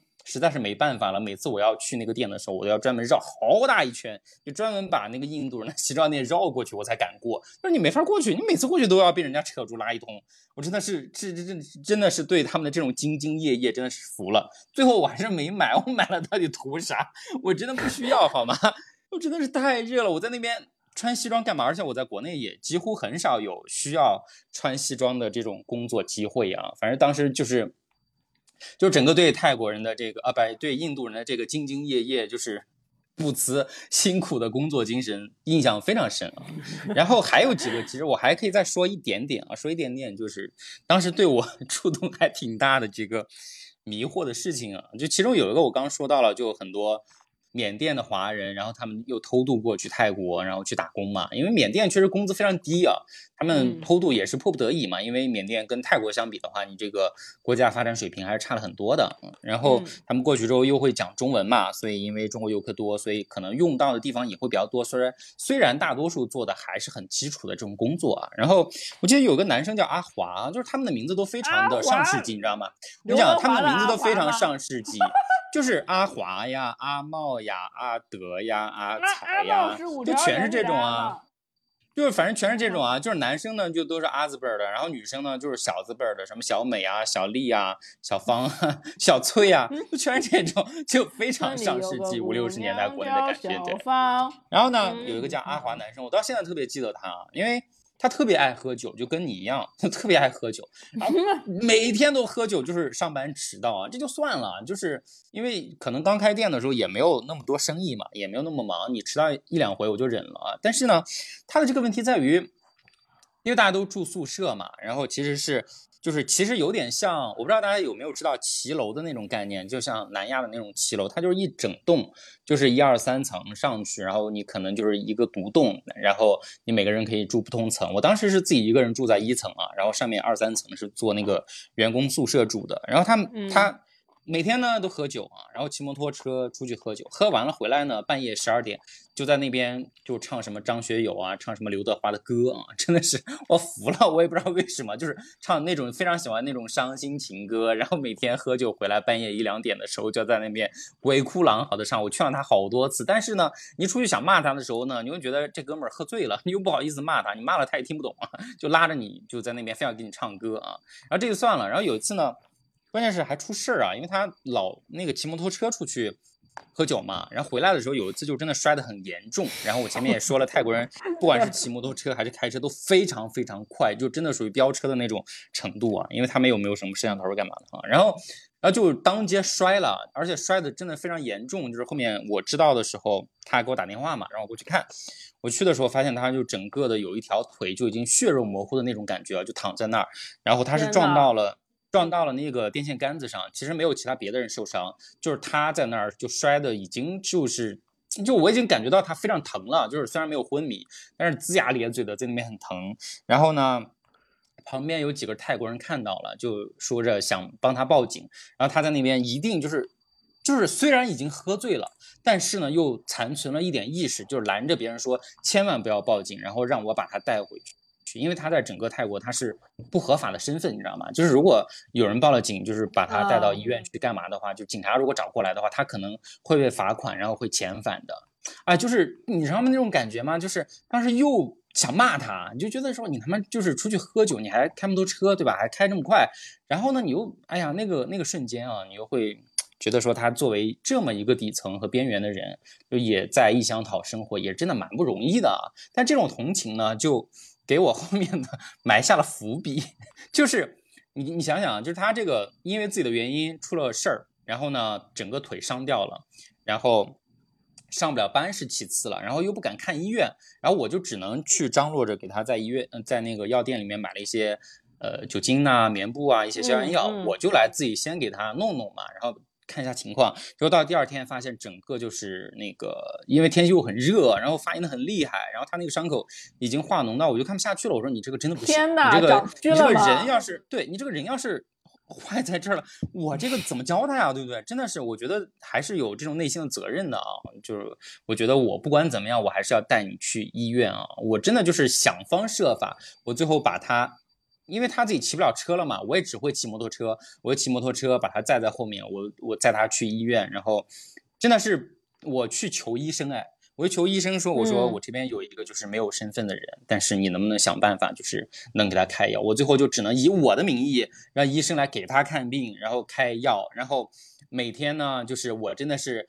除了我自己的上班之外之外，我每天 要骑摩托车载着他去医院换药，给他上药。关键是什么？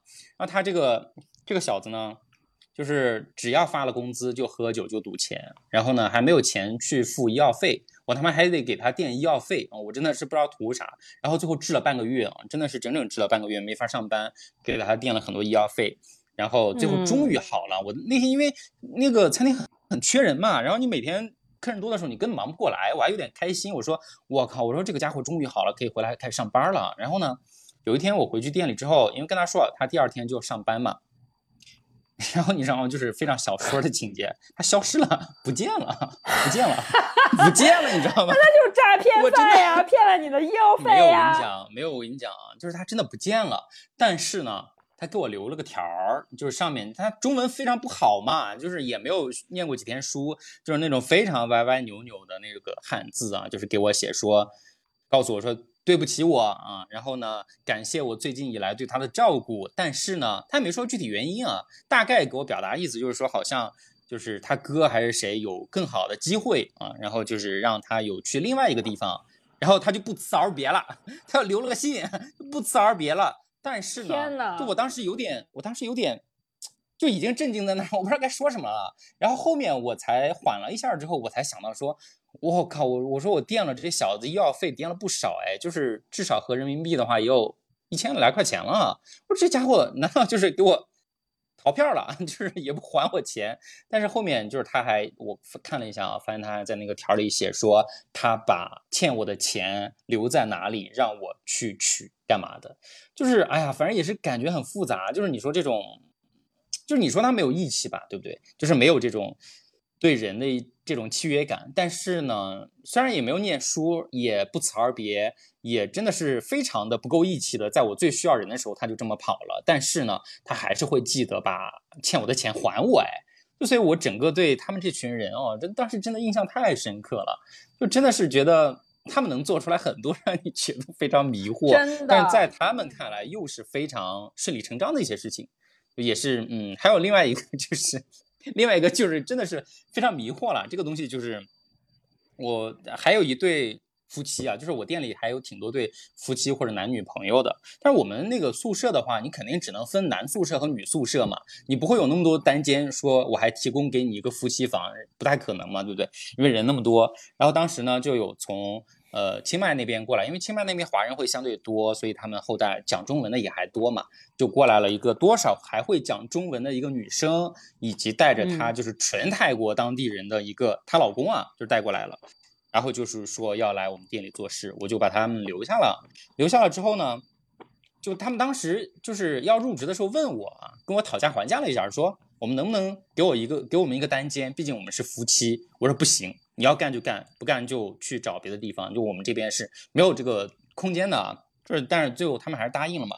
但我没想到的是啊，就是我我当然可能。当时有一点点不好的预想，但是我没想到那么夸张。就是 后面住了没几天之后呢，就是有女生宿舍住的女生，就是哭哭啼啼的就跑来跟我告状了，就说如果我不管的话，就是他们立马要辞职。还是一个还是一个只会讲缅甸语的女生来告状，你知道吗？就是她在告状的同时，旁边还要有人给她翻译，就整个气氛也是 很很搞笑啊，就是他在那边哭，我又听不懂说啥，然后另外一个女生翻译，然后整个最后我才知道说，因为他跟那个那个泰国的这个女生，然后其他还有一两个人是住在一起的，然后说整个每天晚上可能十点多十一点的时候，那个女生的老公就跑过来。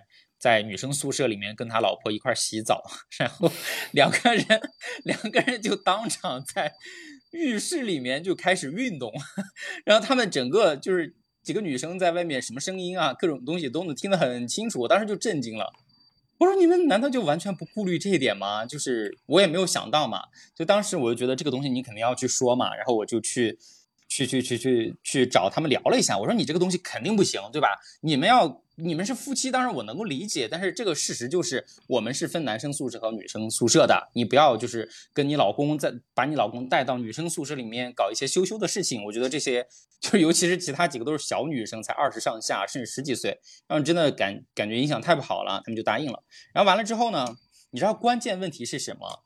关键问题是过了没几天，又有男生来给我 告状了。我真的没有想到他们脑回路哎，就是你知道吗？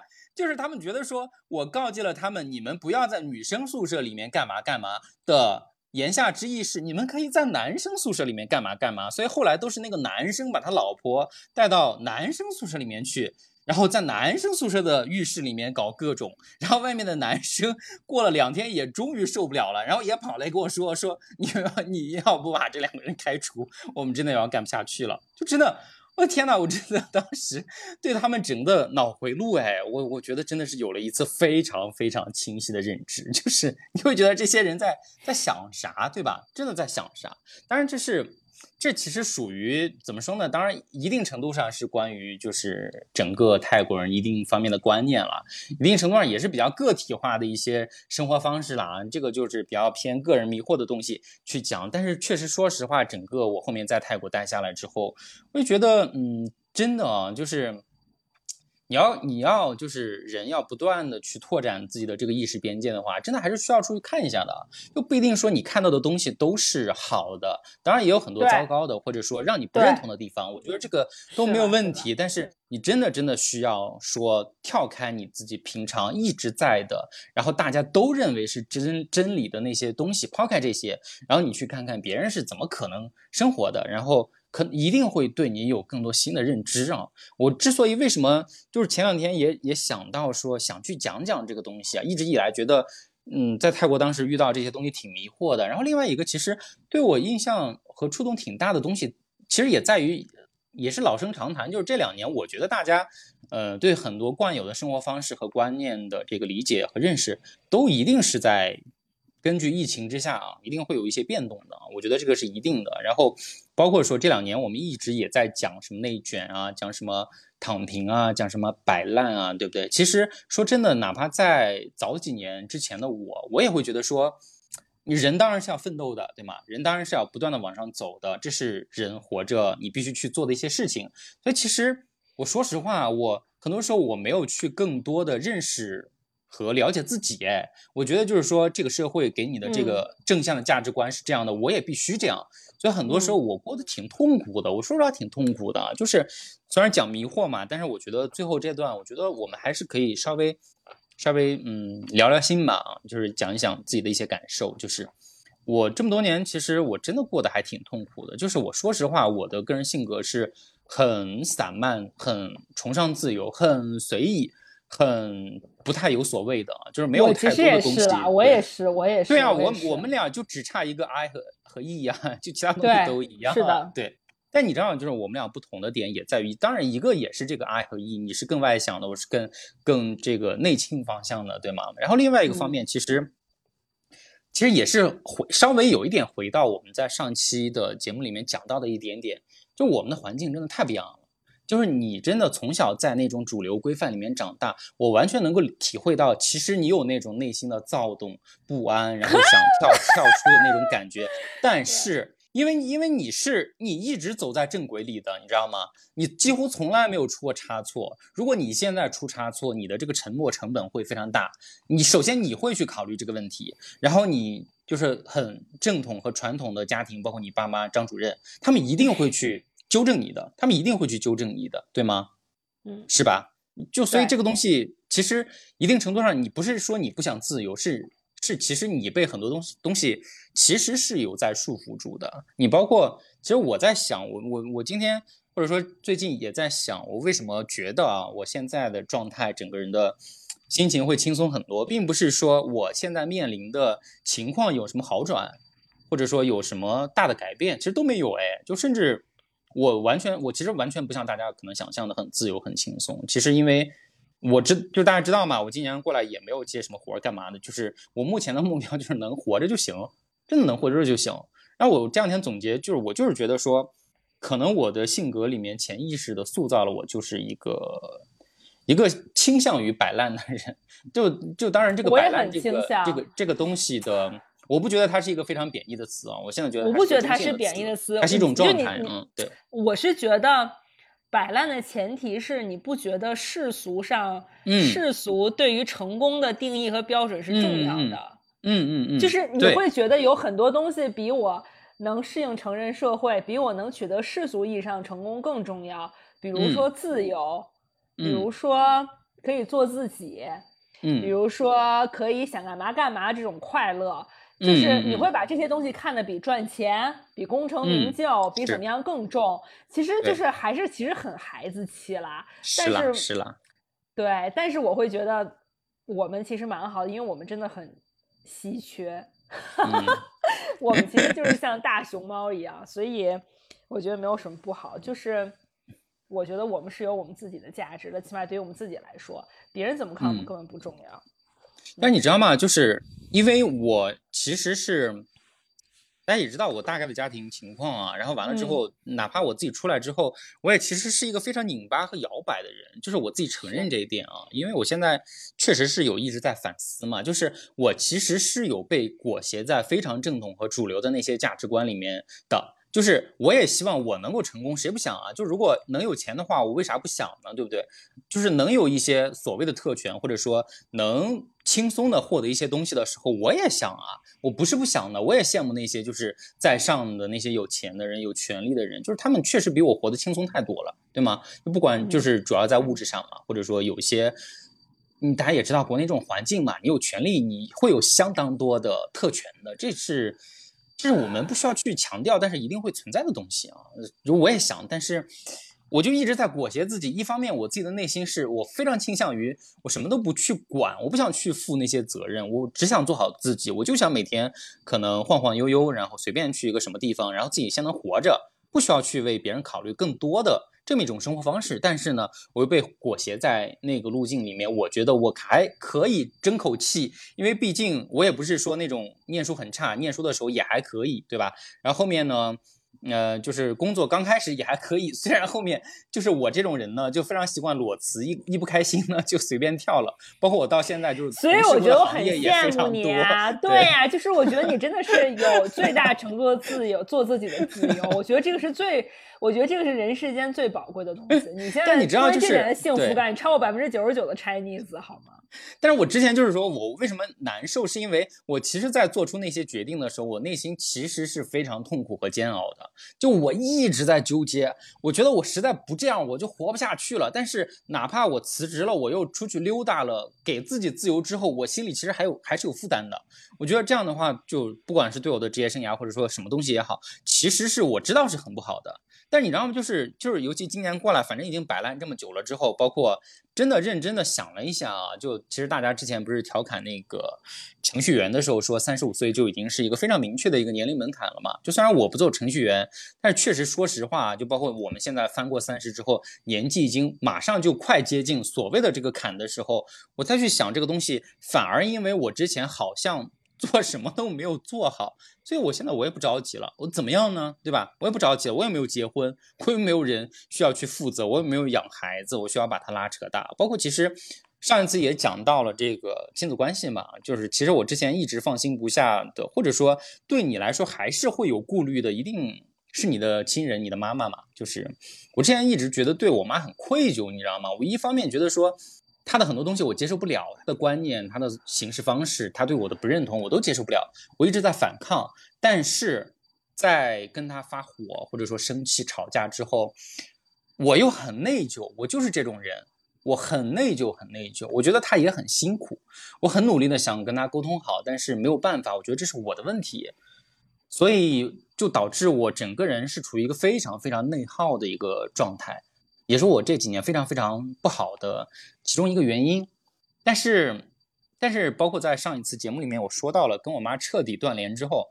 我自从上次节目做完之后，到现在也没有联系。我们可能接近半年完全没有说话了啊，完全没有说话。嗯，包括我爸，其实因为我爸是我继父嘛，然后我亲爸的事情，可能有些嗯群里的朋友之前有看过我之前写的那篇文章的话，大概有知道啊。我几乎没有跟我亲爸接触过。然后我继父呢，其实你怎么说呢？就虽然比较小的时候就生活在一起了，但是这种关系它非常微妙，就是毕竟我们不是那个。亲生的关系啊，他也知道，我也知道。然后呢，他的性格也是非常执拗的人，所以我跟他也没有联系。所以，所以现在实就是，嗯，我是一个没有亲人的人，我真的是一个没有亲人的人。就我的亲妈不会想联系我，然后我的亲爸也早断联了，然后我的继父呢，我觉得他一定程度上可能是关心我的，但是我们可能谁都就怎么说不知道。怎么去破除这个结界啊？就还是觉得说，不是在一个家庭里的人，包括他现在跟我妈关系也非常不好，我也不知道他们现在状况怎么样了，不知道他们离婚了怎么样，我也不知道。嗯，我觉得那也是他们的事情了，已经跟我无关了。所以彻头彻尾，我现在完全觉得非常轻松的其中一个点是，我真的没有牵绊，我没有任何牵绊，就包括包括前两天贵阳去贵阳嘛，我还在想，因为我没有告诉任何人嘛，我没有告诉任何人，我还在想说。哇，我如果今天可能在贵阳遇到什么事情，比如说，就是只是举例子啊，比如说，哎，不小心遇到什么车祸呀，是干嘛东西猝死掉的话，都没有人知道我在这儿，整个贵阳没有人认识我是谁。但是我已经不觉得这件事情很重要了，真的不觉得。就包括在，当然成都好一点的是，我还好歹面了个基，而且还有一两个还算还算好的朋友啊，就至少有人知道我来过，这个东西就会有一点不一样啊。至少有人知道我来过啊，但是这个东西呢，就是，嗯，我其实我这种状态也持续很多年了。我也说了嘛，之前其实已经跟这种状态差不多了，只是我自己会比较内耗，比较觉得拧巴。就包括我当时去泰国长待的时候，大家知道那个那个护照的最后的那一页空白的地方是有一个填紧急联系人，对不对？是有的哈，嗯，然后你知道。我填的是谁吗？我填的是任野。嗯，因为对，因为当年好多好多年前我出去的时候，我就意识到可能可能我妈靠不太住，就就是她并不太 care 我在外面怎么样干嘛的，甚至很多时候我在国外，我在哪个国家都没有人知道。我当时去缅甸玩，去印尼干嘛的，去越南玩，很少有人知道我在哪儿哎。就当时可能有时候会在那个、那个、那个新闻里面看到说什么哪个中国人啊，又就是曝尸荒野。我觉得很有可能有一天，那就是我 我的方式。但是我不觉得有什么，那就是每个人的现在真的就是路径不一样啊，真的是路径不一样。但是，嗯，包括其实这次我不想我我这次不想哭啊，也完全不想哭。我觉得我现在都已经接受了这些了，但所以我现在很轻松。这不代表说，当然我也说我自己摆烂，不代表说我没有什么想要的东西了，没有什么我想要的生活方式了。我还是对生活和这个世界有期许的，我还是会有一些我自己想去努力的方向。可能只不过可能说，嗯，我现在可能会更放下一些戒备，就是就是不会在所谓的世俗的一些成功和我自己想做的一些事情之间来回摇摆了。我可能真的是更加坚决的会觉得说，我做自己更重要，对，就是我成为自己更重要。我不想成为你们活在你不想活在别人的期待里，对对对，是的，是因为现在反正也没人期待我嘛，所以我很轻松嘛。因为我现在期待只来自于我自己嘛，所以我给我什么期待，我努力去做，我觉得 OK 了。我觉得真的很轻松哎，嗯，包括其实我还是还是还是很。感激啊！虽然我说过很多次，甚至接近于每期都在讲，我非常感谢，就包括你，包括深深也，包括包括我们群里的朋友啊，各种朋友认识的朋友，我都觉得这这是这是一种他你你看着他很虚无，因为我们基本没有怎么见过嘛。甚至你想想，我跟你也就见过两面，我跟你没有见过太多次，对不对？我我们就见过两回，对不对？然后，但是我会觉得这些东西对我来说反而是更珍贵的，包括因为深深也这几个月我没有跟他讲话啊，但是我非常理解他，我非常理解他，我也从来不会怪他。就是我跟深深也啊，其实我们俩都是巨蟹座嘛。当然，巨蟹这个东西你可以去证伪，但是当然你如果说到有些地方的时候，你也可以把它当一个勉强的一个佐证吧。嗯，就所以其实我跟他，嗯，某些性格的方面啊。其实是像的，包括我们对一段关系、一种关系，或者说某种情感的这种执着和珍惜，我觉得这些地方我们都是很像的。但是我跟他当然差别很大，就是我今天还在想，我说如果万一要讲到这个东西的话，我怎么去概括这种差别？我后面 想了想，我真的跟他的差别就在于说，其实他他可能像蜗牛，嗯，我可能像那个阔鱼，你知道阔鱼吗？就是就是跟蛆 一样，然后然后对然后然后只会自己在那儿扭，但是背上没有那个壳儿，你知道吗？就是就是我当然我很羡慕深深野，但是我真心为他感到开心，是因为他随时会有壳子，他可以躲进去的，那里就是他一个完美的世界，就那里有他所有可以得到满足的东西，你知道吗？就是。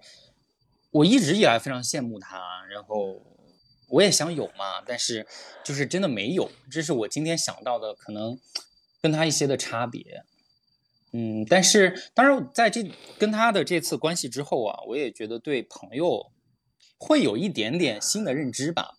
就是以前吧，因为我因为我可能为数不多的我自觉很牢固的关系里面，最牢固的那一根线就是他。就所以，我才为什么在护照的那个紧急联系人只会写他，不会写我妈妈，对不对？但是你这次之后，也像上次我说的，就是说你真的意识到说，大家在的那个水的深浅是不一样的，在的环境是不一样的，你屁股坐的位置，这个温度的高低是不一样的，所以很多时候你还是很难达到说。就真正的把彼此当成家人还是很难的，这不是我诟病，这是真的很难很难做到的一件事情。对，没办法嘛，对吧？嗯，是是。虽然我们说说，可能我们的关系已经接近家人，但是事实上你并还不是，而且他是有自己很明确的家人的。我我我我的这这层的关系就很淡漠嘛，所以其实之前的很多时候。我现在回过头去想啊，我很多时候我是把它当做我人生的为数不多的稻草的，就很多时候我很努力的想去抓住它，但它但对他来说的话，嗯，其实你并不能完全等效的，因为他随时回头的话，有人在等他，我回头没有人在等我，这是这真的是我们之间的差别，对，所以包括你也是嘛，对吧？就我们上次也讲到了这个问题，所以我说这个东西是不一样的，我我也现在有点反思啊，我说我之前。对这种仅有的为数不多的关系的这种啊依赖，我觉得有点过啊，我觉得有点过。我现在可能对，就包括像你这样的朋友的理解，我现在完全能够接受说我们在不同的位置上，在不同的水平线上，在不同的水深火热里，但是我们会彼此望向对方。我们在彼此可能困难的时候，我会。对你有一个鼓励的眼神，或者说有一个比较温暖的拥抱，我觉得这是我们能做的最好的地方了。我已经不指望说更多的东西了，然后其他更紧密的连接，比如说你可能有你真正能够依赖的人生伴侣啊，或者之类的东西，那当然我还是要继续去。寻找属于我自己的那一部分嘛，对吧？我总不可能把深深野老公抢过来，对不对？我觉得有这个意思。对，反正就是这个意思的。这也是，这也是我最近反正没事儿嘛，就是自己在瞎溜达的时候七想八想，大概有想到的一些东西，我觉得有必要和大家分享一下吧。但是我没有想到，我今天 明明是讲迷惑，为什么又讲了这么多乱七八糟的东西啊？大家抱歉了，对，但是确实是我内心。比较想说的东西啊，就是因为你想到了嘛，所以我在这个时刻，因为现在大家众所周知，我们的播客已经成为一个月一个月播的播客，但是我觉得，我觉得做播客可能啊，就我我现在理解里面跟其他的播客的差别之一是，真的是可能在这里真诚度的体现会要求会更多，嗯，就是我可能尽量的把我因为我们都是保很真。诚的人了，是的。嗯，哎，那这个东西，哎呀，我嗯是真的觉得很感激你，因为我那天发，你知道微博，就是我现在就很少发朋友圈，我朋友圈现在都是嗯工作的东西嘛。嗯，嗯然后我微博就是会觉得我实在情绪上受不了的时候，我就会发一个微博。然后嗯，哪天给我发一个，但是我我真的没有刻意去看哦，他真的是给我弹我出来，我知道啦但是就是你看到，然后你就跟我嗯说，反正你现在什么都对你没兴趣，不如我们直播一下。我就觉得，嗯嗯还是特别好，因为我知道嗯你在关心我，然后我也很想让你知道我也很关心你，然后我也很嗯。想跟你聊天，然后我觉得就嗯很好。嗯。嗯，这是我，这是我现在觉得我能肯定自己的一些地方哎，我觉得我真的是这对是啦，每一个人会有真的是很好，对更多的感知，嗯。我我我我我跟你说一件事情，就是那个我那个我在纽约的那个朋友，就是那个嗯什么瓜嫂啊草泥瓜米嫂瓜嫂，对了，嗯。他可能还没有起，因为他在休那个生日的假期，他今天生日，然后那个啊就跟，他今天生日啊，对他跟那个他也是巨蟹座啊对他跟 Elon Musk 是一天，嗯，我们巨蟹座还是 很首富一点出人的好吗？然后他就跟我说，他说我真的很想认识小鼠，他说我很想，他已经认识我了，好不好？我知道了，他他他他就说我说很想抱抱抱他，很想跟他聊嗯天什么的。嗯，然后你当时就他他他加你这个微信号，他还特别高兴跟嗯我说，他说哎呀，他说小鼠有加我微信。然后 你你知道那个感觉吗？就是很多人会觉得你很可爱，然后很多人也会，就 因为我没有跟他我知过多地道啊聊起过你，你知道吗？他但他本身他就嗯觉得你特别特别特别特别的可爱。嗯，就是我现在他想你嗯啦，但是他就会觉得说他特别想认识你，特别想给你嗯 support，、特别想给你安慰，因为他觉得你是一个特别好的人。所以你嗯身上的很多品质是我觉得，只要是一挂的人都会感受到的。嗯，我明白，我明白，就是就是也像深野之前一直说的，我们做这个播客的初衷也并不是为了去争取更广泛的认同，对吗？我们始终是想说，就看看那些少数的人，他们到底在怎么过嘛，对吗？然后看看那些边缘的人，他们是不是有什么难言之隐，我们去可以达到一些共情的地方，达不到就算了嘛。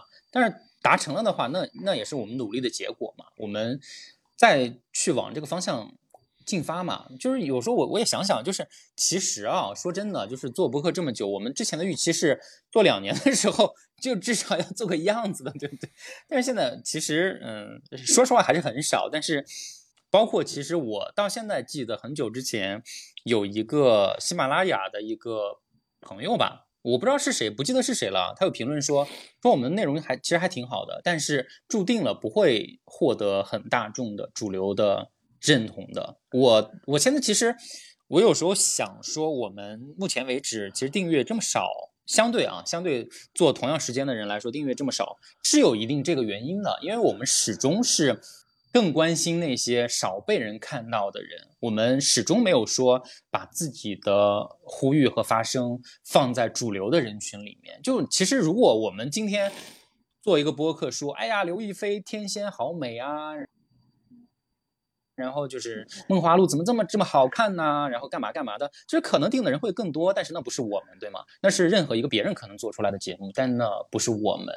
所以我觉得我们到现在为止的坚持还是有意义的吧。当然，有些不管是形式也好，或者说别的东西也好，我们肯定会有很多去调整的空间的。但这个不影响说，我还是很喜欢我们去发声的方式和方向，我也挺骄傲的。嗯我现在没有什么觉得说，觉得说自己不好的地方，我现在完全不为任何我自己特别的地方觉得羞愧了。我我觉得这是我这几个月来最让我觉得轻松的事情，就是我更多的接纳了我自己，然后我才能更好的去跟你们聊天，这是我的一个进化吧，啊，这是我的一个进化，对。嗯包括可以，包括可以讲一个八卦，讲一个小八卦，你不要哭了，你再哭我要打你了。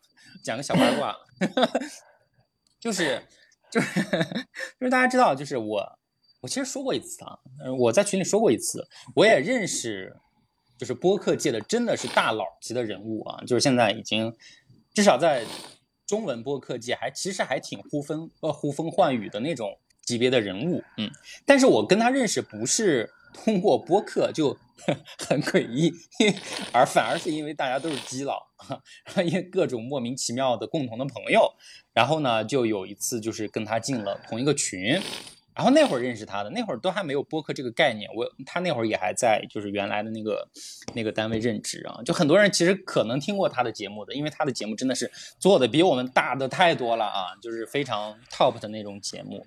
然后他好像也在我听说是听谁说他好像也在那个播客节目里面有承认了自己的这个取向的啊，我觉得也挺勇敢的。但是我为什么？我之前还有跟跟那个弯弯和深深也开玩笑嘛，说之前他多少有跟我 交流和示好的时候，我就该我就该热情一点去迎合的，就让他就是多哎呀给我们资源倾斜一下，或者说帮助一下的话，我们的播客 也不至于说到今天还这么就是少人问津啊。但是。到现在其实我也不后悔，就有件事情，其实我也没跟你们两个说过啊。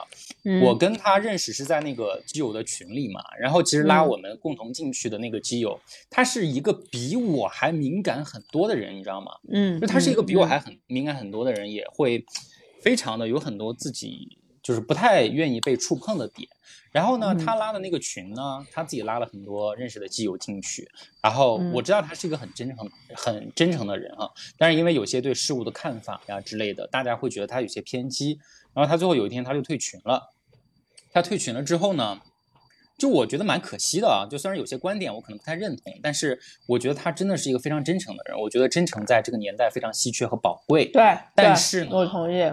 我们剩下的留在那个群里面的人，以刚才我说的这个大佬为首，就开始取笑他。我那个时候，我开始对他产生了很多不同的。我因为没有，其实没有直接见过面啊，但是我对他，我对这个人开始产生很多不认同感。就是我觉得大家都是少数，对吗？你你虽然你认同了你自己作为少数，但是。在我们少数的内部，你为什么又要去去固化这个一个可以去嘲笑别人的圈层，甚至在那边就是对把这种嘲笑弥漫开来啊，然后带带着别人去嘲笑。我一直以为说那个人是我们共同的朋友，虽然他很敏感或者怎么样，但我觉得这不是你应该去嘲笑他的理由，反而是值得说我想去跟他聊聊，我想去聊聊说。你这样想可能不太那什么，我们可以看一下有没有什么更好的沟通方式，而不是说你在别人退群之后，你反而大肆的嘲笑人家，甚至人家原本是那个群主，因为他我们大家才变。对，我觉得这种感觉非常不好，我觉得这种这种感觉非常不好，所以到现在为止，我其实鼓起勇气了很多回，我想要不要去跟他打个招呼。但是到现在也没有，就觉得也算了吧。就是就是大家真的是可能某些地方的觉得珍贵的东西的点不一样吧，就是观念不一样，就没必要了。就我们还是，我觉得我们做一个小而美的东西挺好的，也没有什么。我觉得我也觉得我们现在这些在听我们的朋友群里的朋友都很珍贵、很可爱，就我很喜欢大家。就是我也是，我也是，对对，嗯。累死我了！为什么说了这么久？反正这就是好了，我要我要积极一点。对我是一个你很积极，你今天很积极。没有啊，就是我，我只是觉得我说我想表达的东西嘛，但是我又不想让大家。呃，误以为说我表达东西很负面，其实对我来说它是一个正面的东西啊！我不希望大，我不希望大家听了之后有误解，或者说我误导大家说，哎呀，人生就该摆烂啊之类的。人生当然有很多不同的人生的，就是你该有你的人生，你不要看着别人的人生是怎么样的，你就去追求它，好吗？我觉得，我觉得真的是。我我觉得真这真的是我们教育里面非常缺失的一点哎，我很喜欢狗哥和妞妞他们的一点就是，他们给孩子一个非常非常快乐和值得回忆的童年，就是他们觉得说，就这种时光和这种你小时候无忧无虑的天真是很可贵的，所以他们用各种方法去记录和保留下来。这是让我真的非常非常感动的点，因为我今天还在用那个小号发朋友圈嘛，因为我去做那个按摩出来之后，刚好经过一个幼儿园，我看到那个那个一个幼儿园，哎，它外面外宣的那个词竟然是说，就是大概意思就是从这种小孩子抓起啊，让孩子的每一步都走在别人的前面啊，然后然后为未来做好充足的准备。我说这他妈在幼儿园哎，你就开始给大家灌输这种进这种成功的概念。孩子知道什么是成功吗？孩子只有在这个年纪，他才会真正的快乐啊！你这你成功，你就放到成年之后让他去成功不好吗？你让他在仅有的能快乐的时候，好好的去快乐，好好的去玩不好吗？这真的是我非常不喜欢。不喜欢很多主流观点的地方，我觉得是真的可以去值得讨论的地方啊。就是虽然你生活在主流里，你是一个主流的人，但是你不一定事事都要保持着主流的观念去进行主流的事情。我觉得这是一个我一直以来坚持的观点啊，这也是我们我觉得是草蜜瓜最基础的一个观点。是的，是的，是的，对我特别特别同意。嗯，对对对，就是无怨无悔的做自己，我觉得是一个，我觉得已经很成功了。我觉得这是我对我成嗯功全部的定义，就是有做自己的自由。我觉得如果有一嗯天我能得到，那我我能达到这个目标的话，我觉得我人生是成功的。当然，可能嗯需要一嗯些手段啦，就可能钱呐、或者是一些嗯是啦是啦是啦功都是啦是啦手段和我都能我非常能理解，但是你不能不我是那个非常不能世俗的人，但我我我也是我也是我我其实也 是，但是你能挣大钱，我很开心，好吗？你最好挣大钱，我赚不到大钱，我我怎么可能赚到大钱？我早就意识到我赚不到大钱，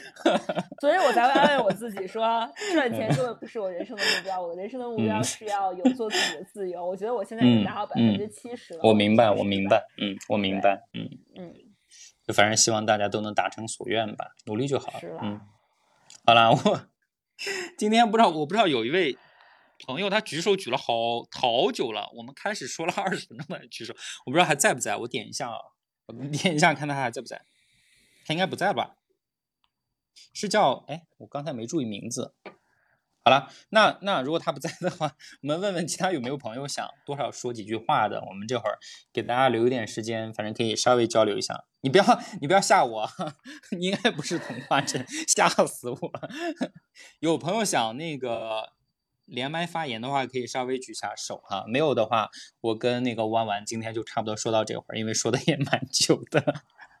你要不要再？哎，每次每次 每次到这儿就没有人说话了，没有人说话，我们今天就撤了啊。对，我们撤了有有啊。对，你们要有那什么话可以在因为我群里说。嗯看他们都在群里啊，我们在群里说就好了。他们可能在看抹眼泪了。咱们咱们就看直播吧。我跟你讲，现在直播渐入佳境，朋友们。哎，有人举手了，我看一下谁啊？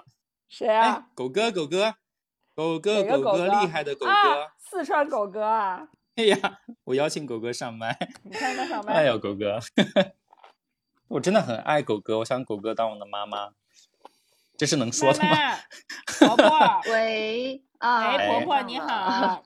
Hello，我就是嗯特意想要跟小鼠说一下，反正就嗯是咱们今天就是说把这个事儿定了，你快定点啥呀减减啊肥，我跟妞妞就等着你。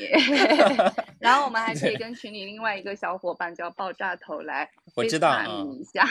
嗯啊，他在哪里啊我们的？小团体，他在常州，就是江啊苏那边。，OK 嗯，嗯，原来是这样啊，我基本上对，把你你这两天就嗯是说，对啊，因为我我跟狗 哥，我跟狗哥立的 flag 就是我要在半个月里争取减肥减到能见人的程度，然后跟他对去对对，面基一不能走，二就是必须减肥，然后到时候咱们就可以在群里面跟大家交代一下这个事情。好对，你们要自拍发认证照的。好，嗯，主要是见证我减肥有没有成功是吗？你也要一起啊！我跟你讲，你不能我在你不能减独善肥了呀其身。我今天吃对呀的到时候可以是鱼干见面蓝，一些烂嗯饭。嗯，当然，我跟你说，北京如果你你们让你帮我打听一下成都的那个政策好不好？我也会打电话。要是北京可以去成都，我就会去找你们的。好，我看看吧。嗯反正我我从贵阳过来是三天两检，但是贵阳完全是低风险，我不知道北京是怎么样。北京很恶心的。嗯，没有问题，没有问题。别人那嗯个、那个前两天我们看了一个话剧，就是孟京辉的那个两只嗯狗的生活意见，别人嗯都在这儿待了十五天，就为了演个话剧。乌丸丸，你说说你是不是嗯，该努下力？你瘦瘦，你好好瘦瘦，过来让狗哥给你拍那个我我我为了加入然后你，我为回头去了加入，相亲我告就有诉你啊，资料了。给你们两个拍拍照我都不 care，我就就是不想加入狗哥的次都拿雅芳的体那张出来给人看，真的我就是我受不了别人有小团体里面没有我，我要奔着小团体去。嗯对 的对的，这就冲这个，好好好，嗯谢谢你们，很开心嗯哎呀今天晚上。谢谢反正你真的狗哥可爱，I love you。嗯，狗哥真的是我好喜欢的那种妈妈哎，就是觉得好啦，我婆婆我知道，他儿子叫牛牛，狗狗的儿子叫牛牛。好了，这是另外一个梗，这是一个只有我们知道的梗啊，只有我们知道的梗。啦好啦好啦，你没有小团体真恶心。对呀，就不带你。好啦，我接手了。你耶，我们又是一期莫名其妙做了两个小时的节目啊，一个月不更新就有很多话想跟大家说。平时如果大家随时有任何想说的东西的话，都完全可以在群里说，或者说找我们私聊都没有问题的啊，就是都没有关系，就是我们都不会介意的，也会想跟大家去分享很多东西啊，希望大家也是这么去。呃，想和看待我们的。那如果说我们这期的节目，因为现在摆明了也不会，我跟 外卖都不会想去剪的，就肯定会直接上传啊，最多就是可能剪掉废话的一点开头之后，上传到播客的这个专辑里面呢，成为一期正式的节目之后，如果有新的朋友听到我们这期节目呢，想跟我们有更多的互动，或者说想认识我们，也欢迎。在这个节目的资料里面，或者说我们的备注里面找一下我们的这个官方的微信小号哈，其实就是我在用了啊，也他们两个也没有人登过，基本上都是我，就是背后的皮皮下就是我，然后可以加小号，然后我再把你拉到我们的群里跟大家一块聊天啊，大概就是这样子啦，就是我们惯常的一个节目的结尾，然后还有弯弯最经典的那句 slogan，麻烦你酝酿一下，大声的喊。希望大家可以积极紧紧的 follow 我们，要是没有节目可以 follow，你们就在群里 follow 我们，好不好？